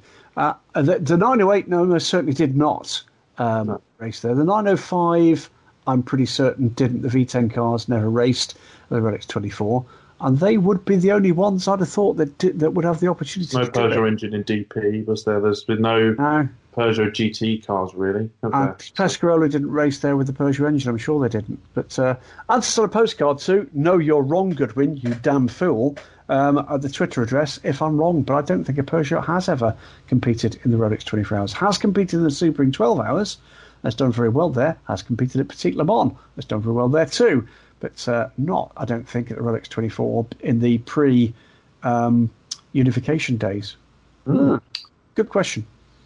David Shutt says Uh, what kind of work gets done during a design study, such as what Porsche is doing at the moment with LMDH? Well, what they're going to be doing is a kind of concept. Uh, it's a project concept. So effectively, what it means is what what money is it going to take us to get the massive world domination that Porsche will expect from a program where we're spending more than Tuppence Halfpenny. Joking aside, it will be looking at the regulations that they'll have got at that stage in as much detail as possible, looking at what they've already got on the shelf in terms of relevant componentry, uh, in terms of the uh, particularly the engine they'd be looking to use. And I believe that Porsche are very clear about the engine they would like to build their LMDH around. I'm as sure as I possibly can be, uh, short of the board turning around and saying, Are you mad? We're not going to spend anything on motorsport. I'm as sure as I possibly can be that they're as close as anybody to saying yes to a global, i.e., WEC program for LMDH. Uh, and I'm pretty certain that uh, you know our friends at Toyota and beyond are expecting we're going to get Porsche back in the top class. What's involved? Will there be a concept, i.e., a design? I'm pretty certain that someone will have got the crayons out. Uh, I'm pretty sure. it look rather like a 919 tribute? Uh, I'd be I'd be absolutely amazed if it's not white, black, and red. Reaches again for vodka and shotgun. Um, but it, it's it'll look very Porsche. I, I actually like the look of the 919. Mm. Um, I think actually the earlier iterations of 919 were were more Porsche-like than the later ones, but uh, that's when efficiency takes over. Damn it! Uh, but uh, the the answer is they'll have done quite a lot of work. What they'll know is what they believe the performance they can get is out of the cost that they're prepared to commit to it. That's what go as far as like little wind tunnel models and stuff no, like that. No, render maybe, maybe a little bit of a uh, little bit of computer modelling, but I don't think we'll have got to wind tunnel models yet at all. Nowhere close. Uh, Stuart Hart says, uh, A, to Porsche make public statements like this without an intention to compete? And B, do Porsche see LMDH as an addition to their uh, customer lineup, something close to the RS Spider rather than the 919? Uh, the answer for A is you'd have thought not. Is the honest answer? They've been very. They don't want to embarrass themselves by pulling out of anything they've not entered. It sort of looks like they're running away from potential competition. Um, but again, it does come, I'm sorry, again with the proviso of things can change in these extraordinary times. Secondly, do they see as an addition to their customer department lineup? I would be surprised if they didn't commit to that at the very least in year two. It may be that what we, we could well see from a number of these uh, these companies is year one we keep it to the factory, year two we go elsewhere. As I said earlier, if they decide that what they want to commit to is a um, WEC program, it does give them the potential to actually offer a kind of a bit of manufacturer support rather than a manufacturer run uh, parallel program in IMSA. Um, or indeed additional cars for customers. So I would be actually surprised if we saw terribly many of these uh, these cars not with at least the potential for customer sales. I, would go further. I'd be disappointed if actually we went down the routes that we've seen for a few uh, manufacturer programs where, despite the fact that that technology and those budgets are real world accessible, it's made clear that that's not an interest that's welcome. That would be a massive, massive wrong turn, I think. And I genuinely think that's the one part of this cocktail that the uh, the current crisis has served well. It's more of a prospect now that that will have to be part of the uh, part of the package. Mm what the world needs right now, Graham, is a Felbermayr liveried. No, a Felbermayr liveried Porsche LMDH car. That's what we need. Go for it. Malcolm right. Malcolm Scopes says, "Are the regulations close enough for someone like Ginetta to build a car under the hypercar regulations? But would it be technically similar to an LMDH? Therefore, getting around the full manufacturer's rule in LMDH?" Well, the, the answer is anybody can do it as long as they can meet the budget. Would it be Ginetta? No. Um, I think the uh, the blind fury at Ginetta about the way in which LMDH for uh, chassis manufacturers has been reached, um, you know, cannot be underestimated. They they are feeling, I think, rather let down uh, by the process. Uh, but uh, the answer in general is yes, anybody could do it. Um, it's something that's been mentioned about Ferrari. If actually what you're looking for is a way in with your own chassis, well, there you go. There's the hypercar regulations. See if you can make that one work. And with the the, the change in the way that the um, regulations have been now voiced to more or less match the kind of power train outputs, then they've got power trains that actually potentially could meet those criteria. Uh, I think let's put it this way: what we heard this week in no way makes it less likely that Ferrari could have a prospect of doing those big races. Does that is am I saying here that they're anywhere close to where Porsche are? No, I'm not. What I'm saying is I didn't hear anything that gave any more reasons for them not to do it. Does that make that, mm. that make kind of clear? Yeah, um, makes sense to me. I think it's it's it for me the most encouraging part of the whole piece. It was the piece I tried to get across the editorial we wrote later that day, um, yesterday. Uh, is that they've tried to leave the door as wide open as possible to as many different options as possible. And right now, that's an incredibly smart thing to do because there is no doubt in my mind that plans for a lot of things are going to have to change, and in some cases, change quite radically. Giving yourself the flexibility of thought and action is the only smart move right now. Uh, Jeffrey van der Ketteridge says, why can't the DPIs compete alongside uh, Rebellion like LMP1 non-hybrids? It'd be great for the last Le under the current regulations uh, to give them a goodbye that they deserve. Um, it's quite simple. They're just not quick enough They're to not. be able to even race. They, they uh, get their asses kicked. What was the what yeah. was the what was the lap time difference? Well, yeah. we have Sebring is the obvious one. We've we've had back to back races, similar track conditions. Uh, what was the difference in qualifying times? About three seconds between, between... the quickest the quickest DPI and the quickest uh, P1 privateer. Yeah, so that's Rebellion versus was it the caddies at uh, Sebring? I think it uh, was. I think it was the Acuras. Oh right, okay. so three seconds there, which means probably six seconds at Le Mans. Yeah. Yeah. Um, so work that out over over a stint of say, what, twelve laps. That's a that's over a minute in a stint, which means three stints and you're lapped. Yeah, could, could, you imagine though if they did try and do that and the success handicap came to play? well, oh my god! The, the, the, answer is it's a great idea. Uh, the only way that I think that that could actually happen is as a standalone class, and the reality here is there aren't enough cars. You know, there are not enough cars in the DPI uh, formula to make that worth its while. You know, you could on a year like this though, with them bolstering well, the grid with you know, six, if, six DPIs if they could do it. Well, you know what? You know, if you wanted an invitation IMSA class, I'd welcome it. I think that would be awesome. To That's actually see the cars creative, isn't it? It is down to time to be creative. That would be great to see it, but you know, I'm hoping that whatever woes we get at Le Mans this year will be the last time we see it. And by the way, it's it's the right year potentially in terms of numbers, potentially. It's the wrong year in terms of logistics because that, in no small part, is why Porsche mm-hmm. aren't doing it. Of course, the DPIs, with the exception of one Mazda that sits in Multimatic for as their test car in the UK, the DPIs are all in the United States, mm. and that that's potentially a really big problem. Miggins Motorsport says, uh, hey.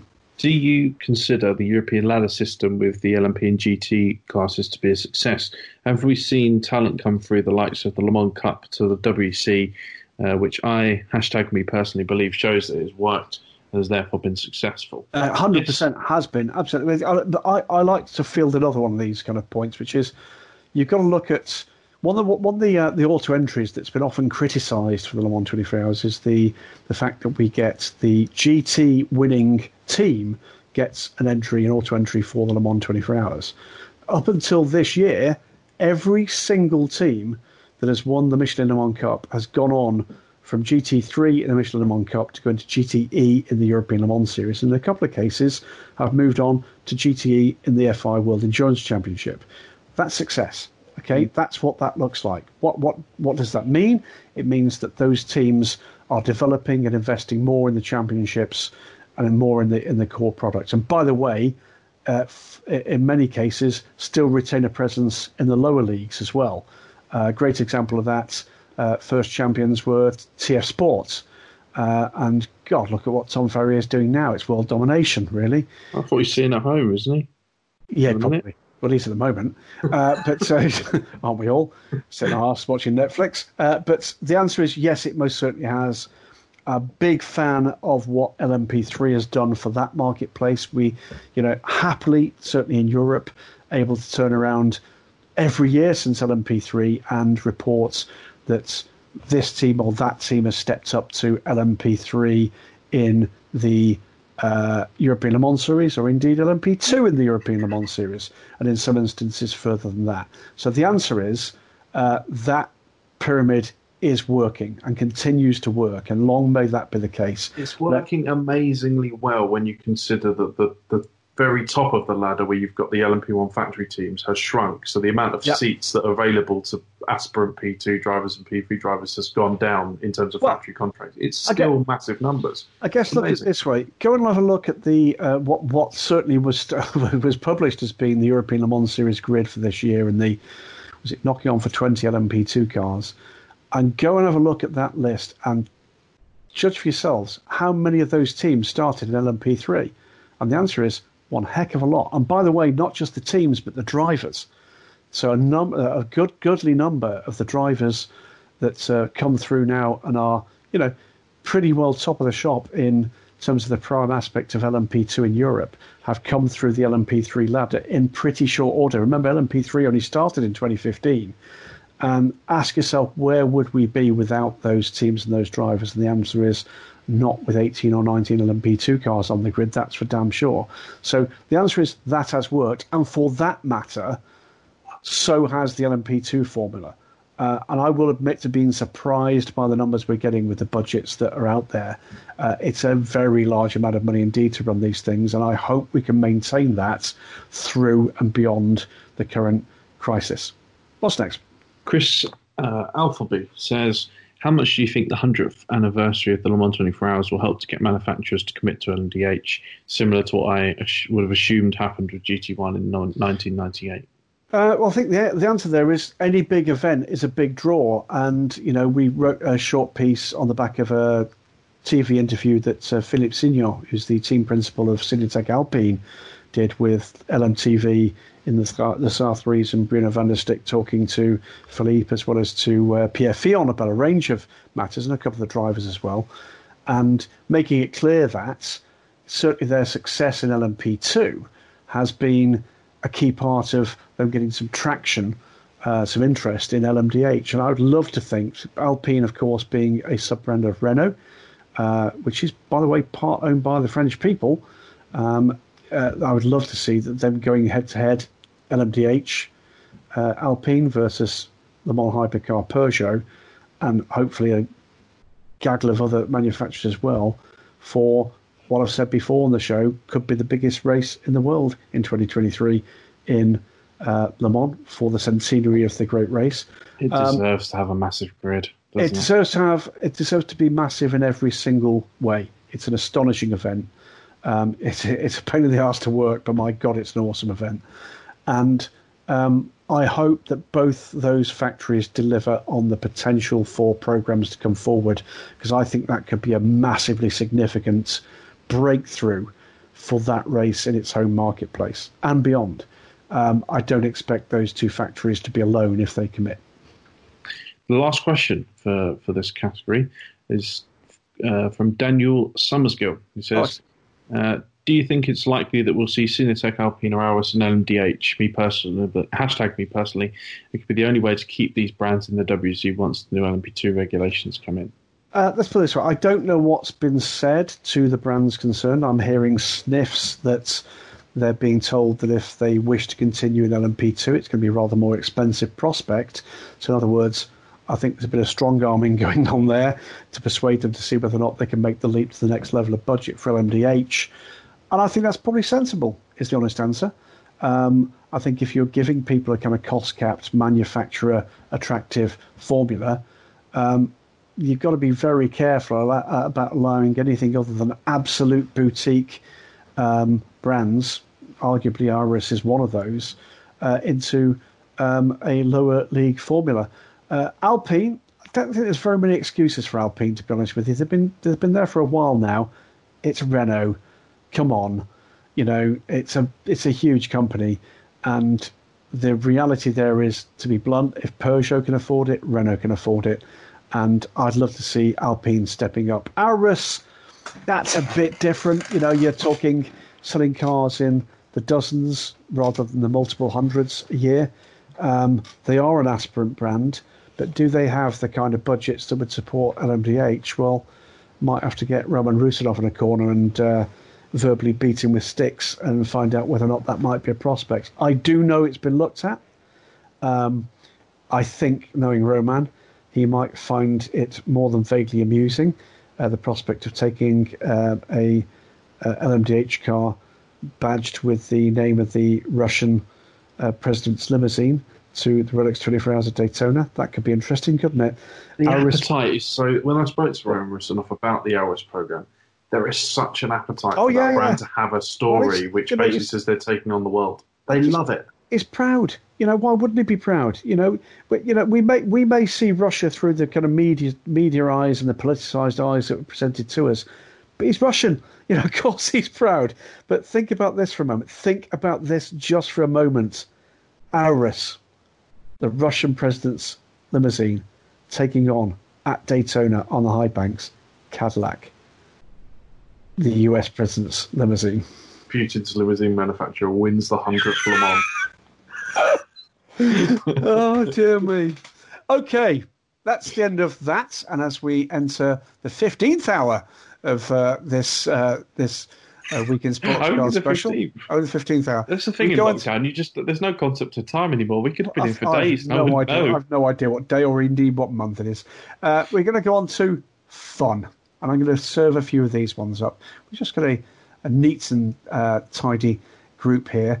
Um, James Counter says, which program did you initially dismiss, dismiss as fantasy, but actually made it? I've got one here. You got anything you could think?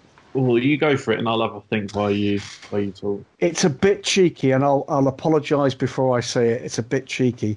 We have had we didn't do it this year for logistical reasons, but we have had a history of trying to be funny on April the first.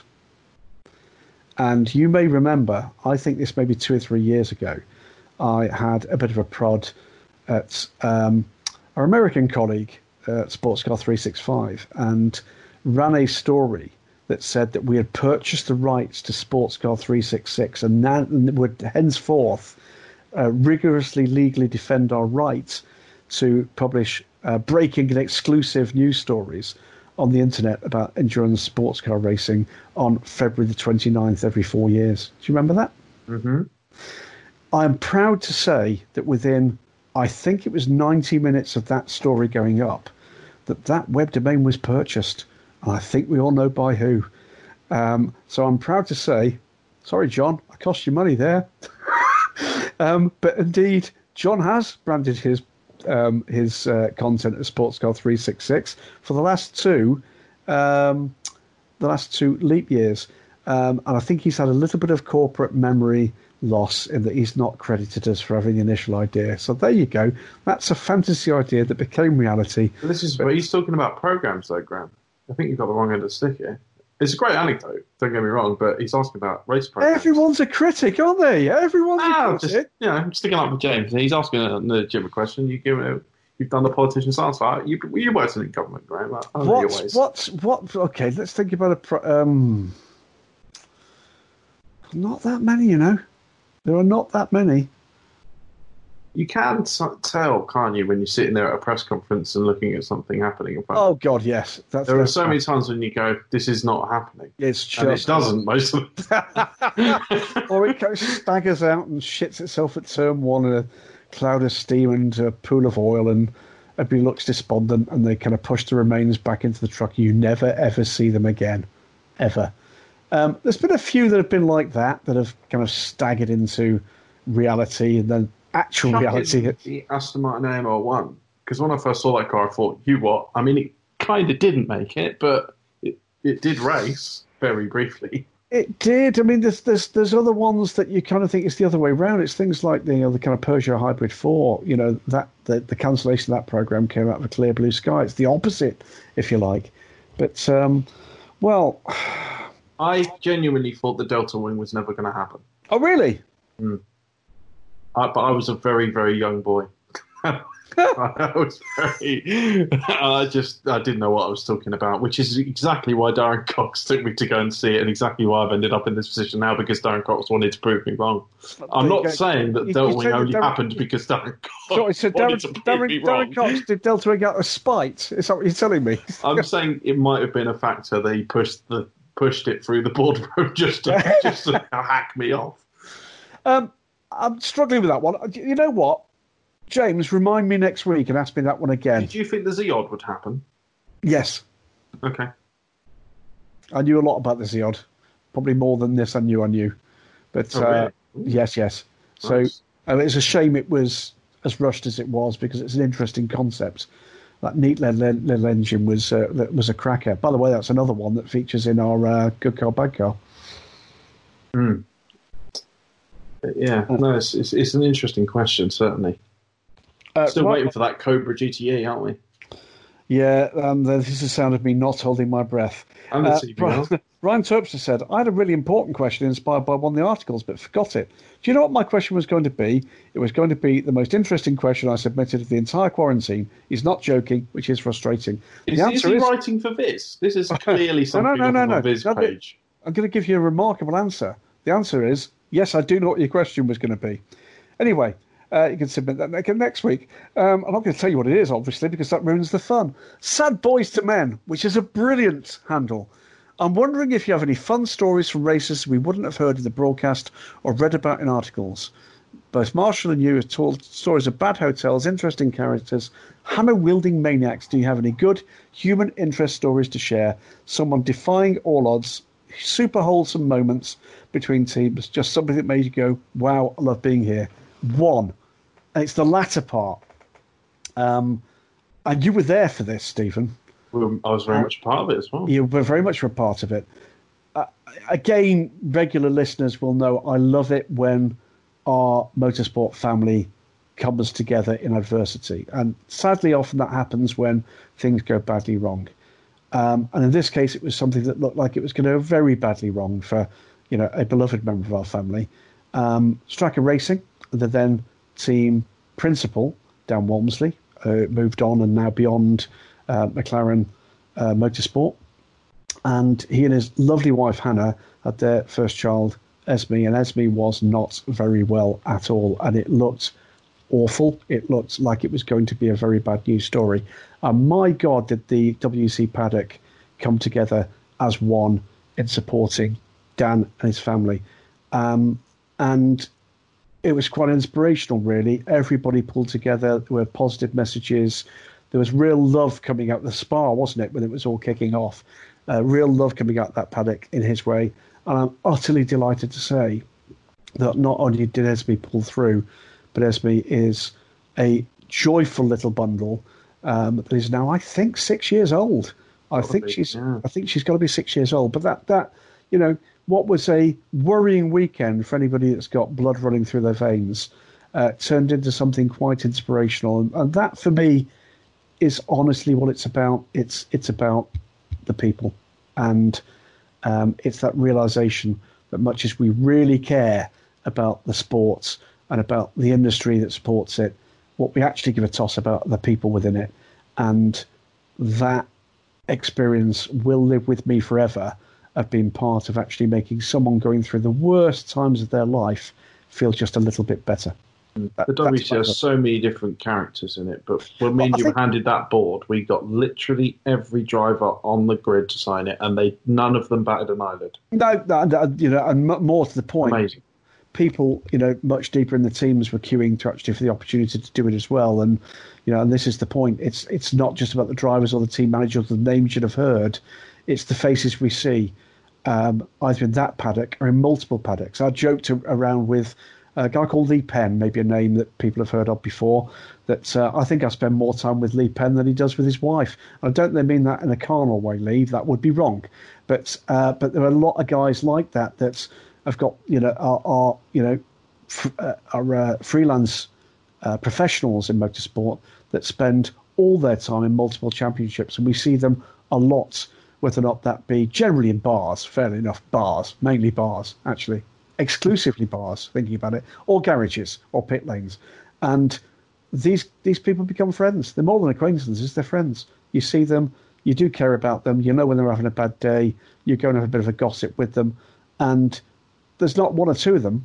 There's 20, 30, 40 of them around the world, and it becomes a little bit like your social circle. So when there is an opportunity to actually give something back, people tend to embrace it because they know that that kind of slightly gypsy lifestyle that we've all got, you know, um, never in the same time zone on two consecutive weekends, uh, does bring with it stresses and strains, the like of which a nine to five office job doesn't. And having experienced both, I can tell you that is an absolute fact. Mm. Fair the story enough. That I, the story that comes Oh, to my mind um, is a funny one, um, but I don't know how much of it we can tell, Graham, and I'll let you be the judge of that. But I'll, I'll give you the premise. Do you remember when we were at Bahrain? It must have been 2016, 2017. Mm. And after the Bahrain meeting finished, we went into that garage for the for that group of people that were testing that astonishing array of cars and had what Yes. I can only describe as one of the most mind blowing hour long conversations Yes, I've ever had. we can't. How much bring- can we talk about that? Not a lot is the honest answer, but you're absolutely right. This It was, uh, this was a this was a. I must admit, I, I sort of knew what we were going to get um, because I knew the people involved here and about the projects that they're working on, the potential future projects that they might be working on, and I, gradually watched your jaw f- drop to the floor and down a couple of floors So beyond when that. you got the laptop out and started showing us some of those videos, and you were Uh, like, "Wait, yeah, there's this and that and the other and blah blah blah. I think the answer is there are always more layers to any business than most people know, and to be honest, the longer you're in that business and the more you meet and uh, get the trust of those people that you're not going to immediately throw their secrets onto the internet, the more you learn and the more fun it becomes. And the reality there is there are so many cool projects that are happening behind closed doors now Never hear about. that you'll never hear about, and sometimes you never will. Sometimes some of those will come forward, and you might read about them in a, you might see them. They might race. They might get to the road. They might go to track days. They might do all sorts of things. But there's so much brilliance out there, and despite the fact those people are of world class intellect and engineering brilliance, they're still human enough and enthusiastic enough to share those moments with you in confidence. And it's it's a bit like having the key to the toy box, isn't it? It's a it's a wonderful thing. Let's move on to the last couple. Um, Luke Birkin says he's been watching mid '90s British GT. Can't help notice how one-offs and home-built cars in GT racing at the time. Nowadays, all cars seem to be factory built. Do you think there's still a place for home-built one-off cars? Do you miss having them? I 100% miss having them. Okay, watch for uh, Daily Sports Car this coming week. Uh, we are pulling together like crazy um, a themed week from Monday onwards on Daily Sports Car, and some of the cars you're talking about will feature in that themed week. I miss it terribly. The the likes of the Centura, which is this Judd V10 engined car that looked like a small uh, Group C car, a GT1 car for the British GT Championship, the original Ascari, uh, the RGS Mirage that made its way out to uh, Super GT later, which was a um, Chevy V8 engine car with effectively Lamborghini Countach styling. They, the Quaife, you know, all sorts of absolutely mesmerizing stuff. And yes, I miss it more than words can say. The problem is, is it now sustainable? Um, I would love to see someone come forward with a deliverable prospect with some finance behind it because it would need it. Whether or not that was on uh, my guess is they could probably make it work on a continental level and no further, which was almost a run what you brung championship, uh, but you know with higher aspirations than some of the production based stuff we currently see. The amount of money you'd need to sink into a project to be able to get it to compete with the likes of some of these customer cars, The- the- particularly the- GT racing, is astonishing. That Look is at the- the, ML5 program, Yeah, like that- with the that- Jaguar. that is the problem now. Is that your sort of baseline is a GT3, and they are astonishingly compl- uh, complicated and competent cars.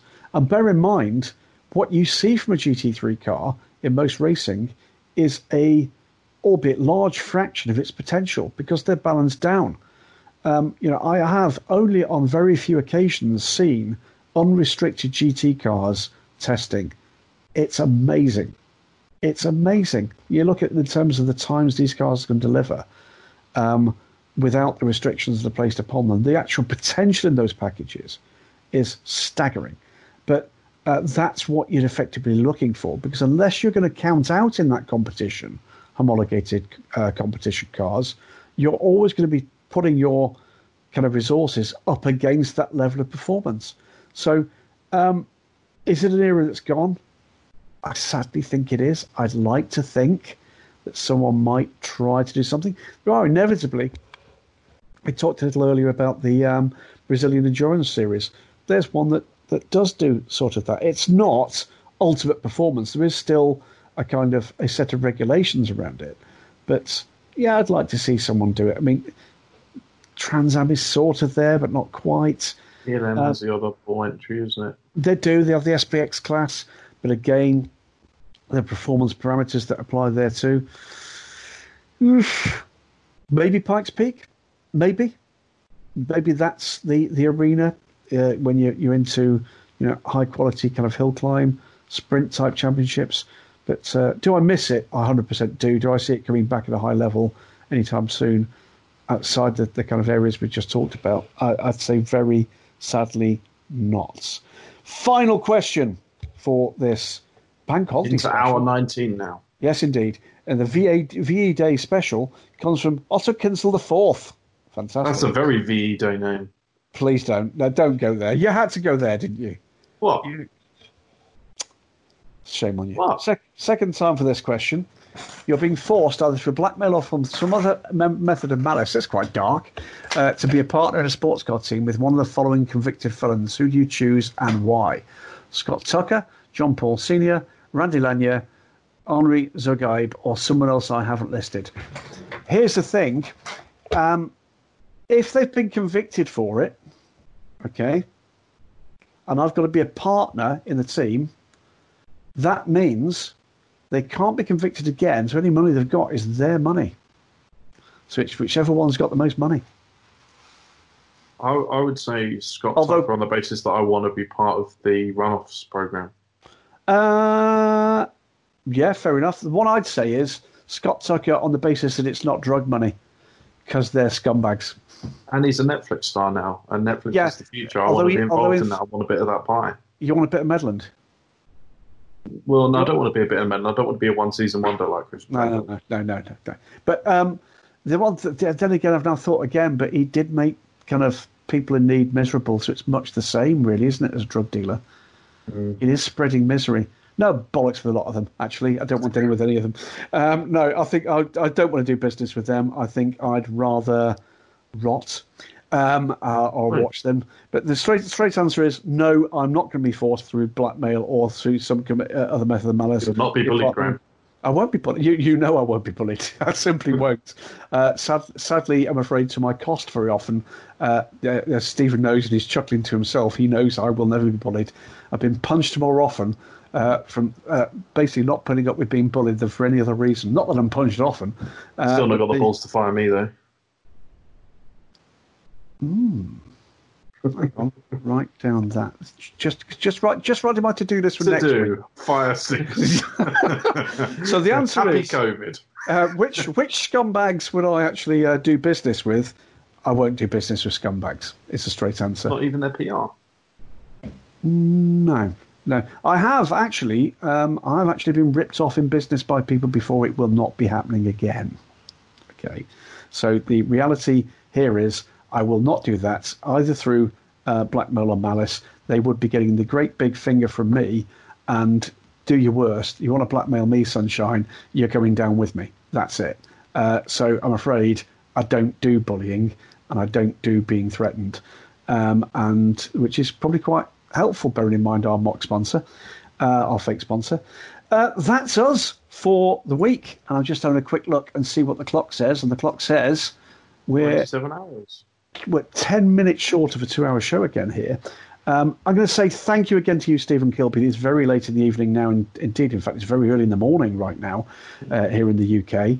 Um, I'll say thanks again to Marshall Pruett, who continues to pour to well. he does continue to pour out fantastic co- uh, uh, uh, content in this four, now into our fifth year of the Marshall Pruett podcast.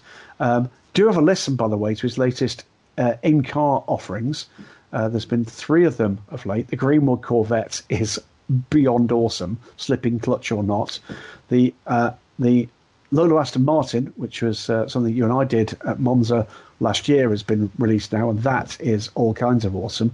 And then you've got Zak Brown's Audi 200 Trans Am car, which is just a fantastic five uh, five cylinder turbo nutter bastard mobile that uh, just puts smiles on your face. Uh, in lockdown, put it on, turn it up, sob the neighbours. They're not going anywhere anyway. They um, can't come round. They certainly can't come round. If they can, call the police. Um, don't be bullied. Uh, listen to those things. Um, enjoy your weekend. Uh, he's been Stephen Kilbey. He may still be employed next week. Uh, I've been Graham Goodwin. We're going to say thank you again to Marshall Pruett, to Bell Helmets USA, to Toronto Motorsports, to the fine people at the Justice Brothers, and of course to Cooper Tyres. I've been Graham Goodwin. This has been the Week In Sports Cars. We'll speak to you next week.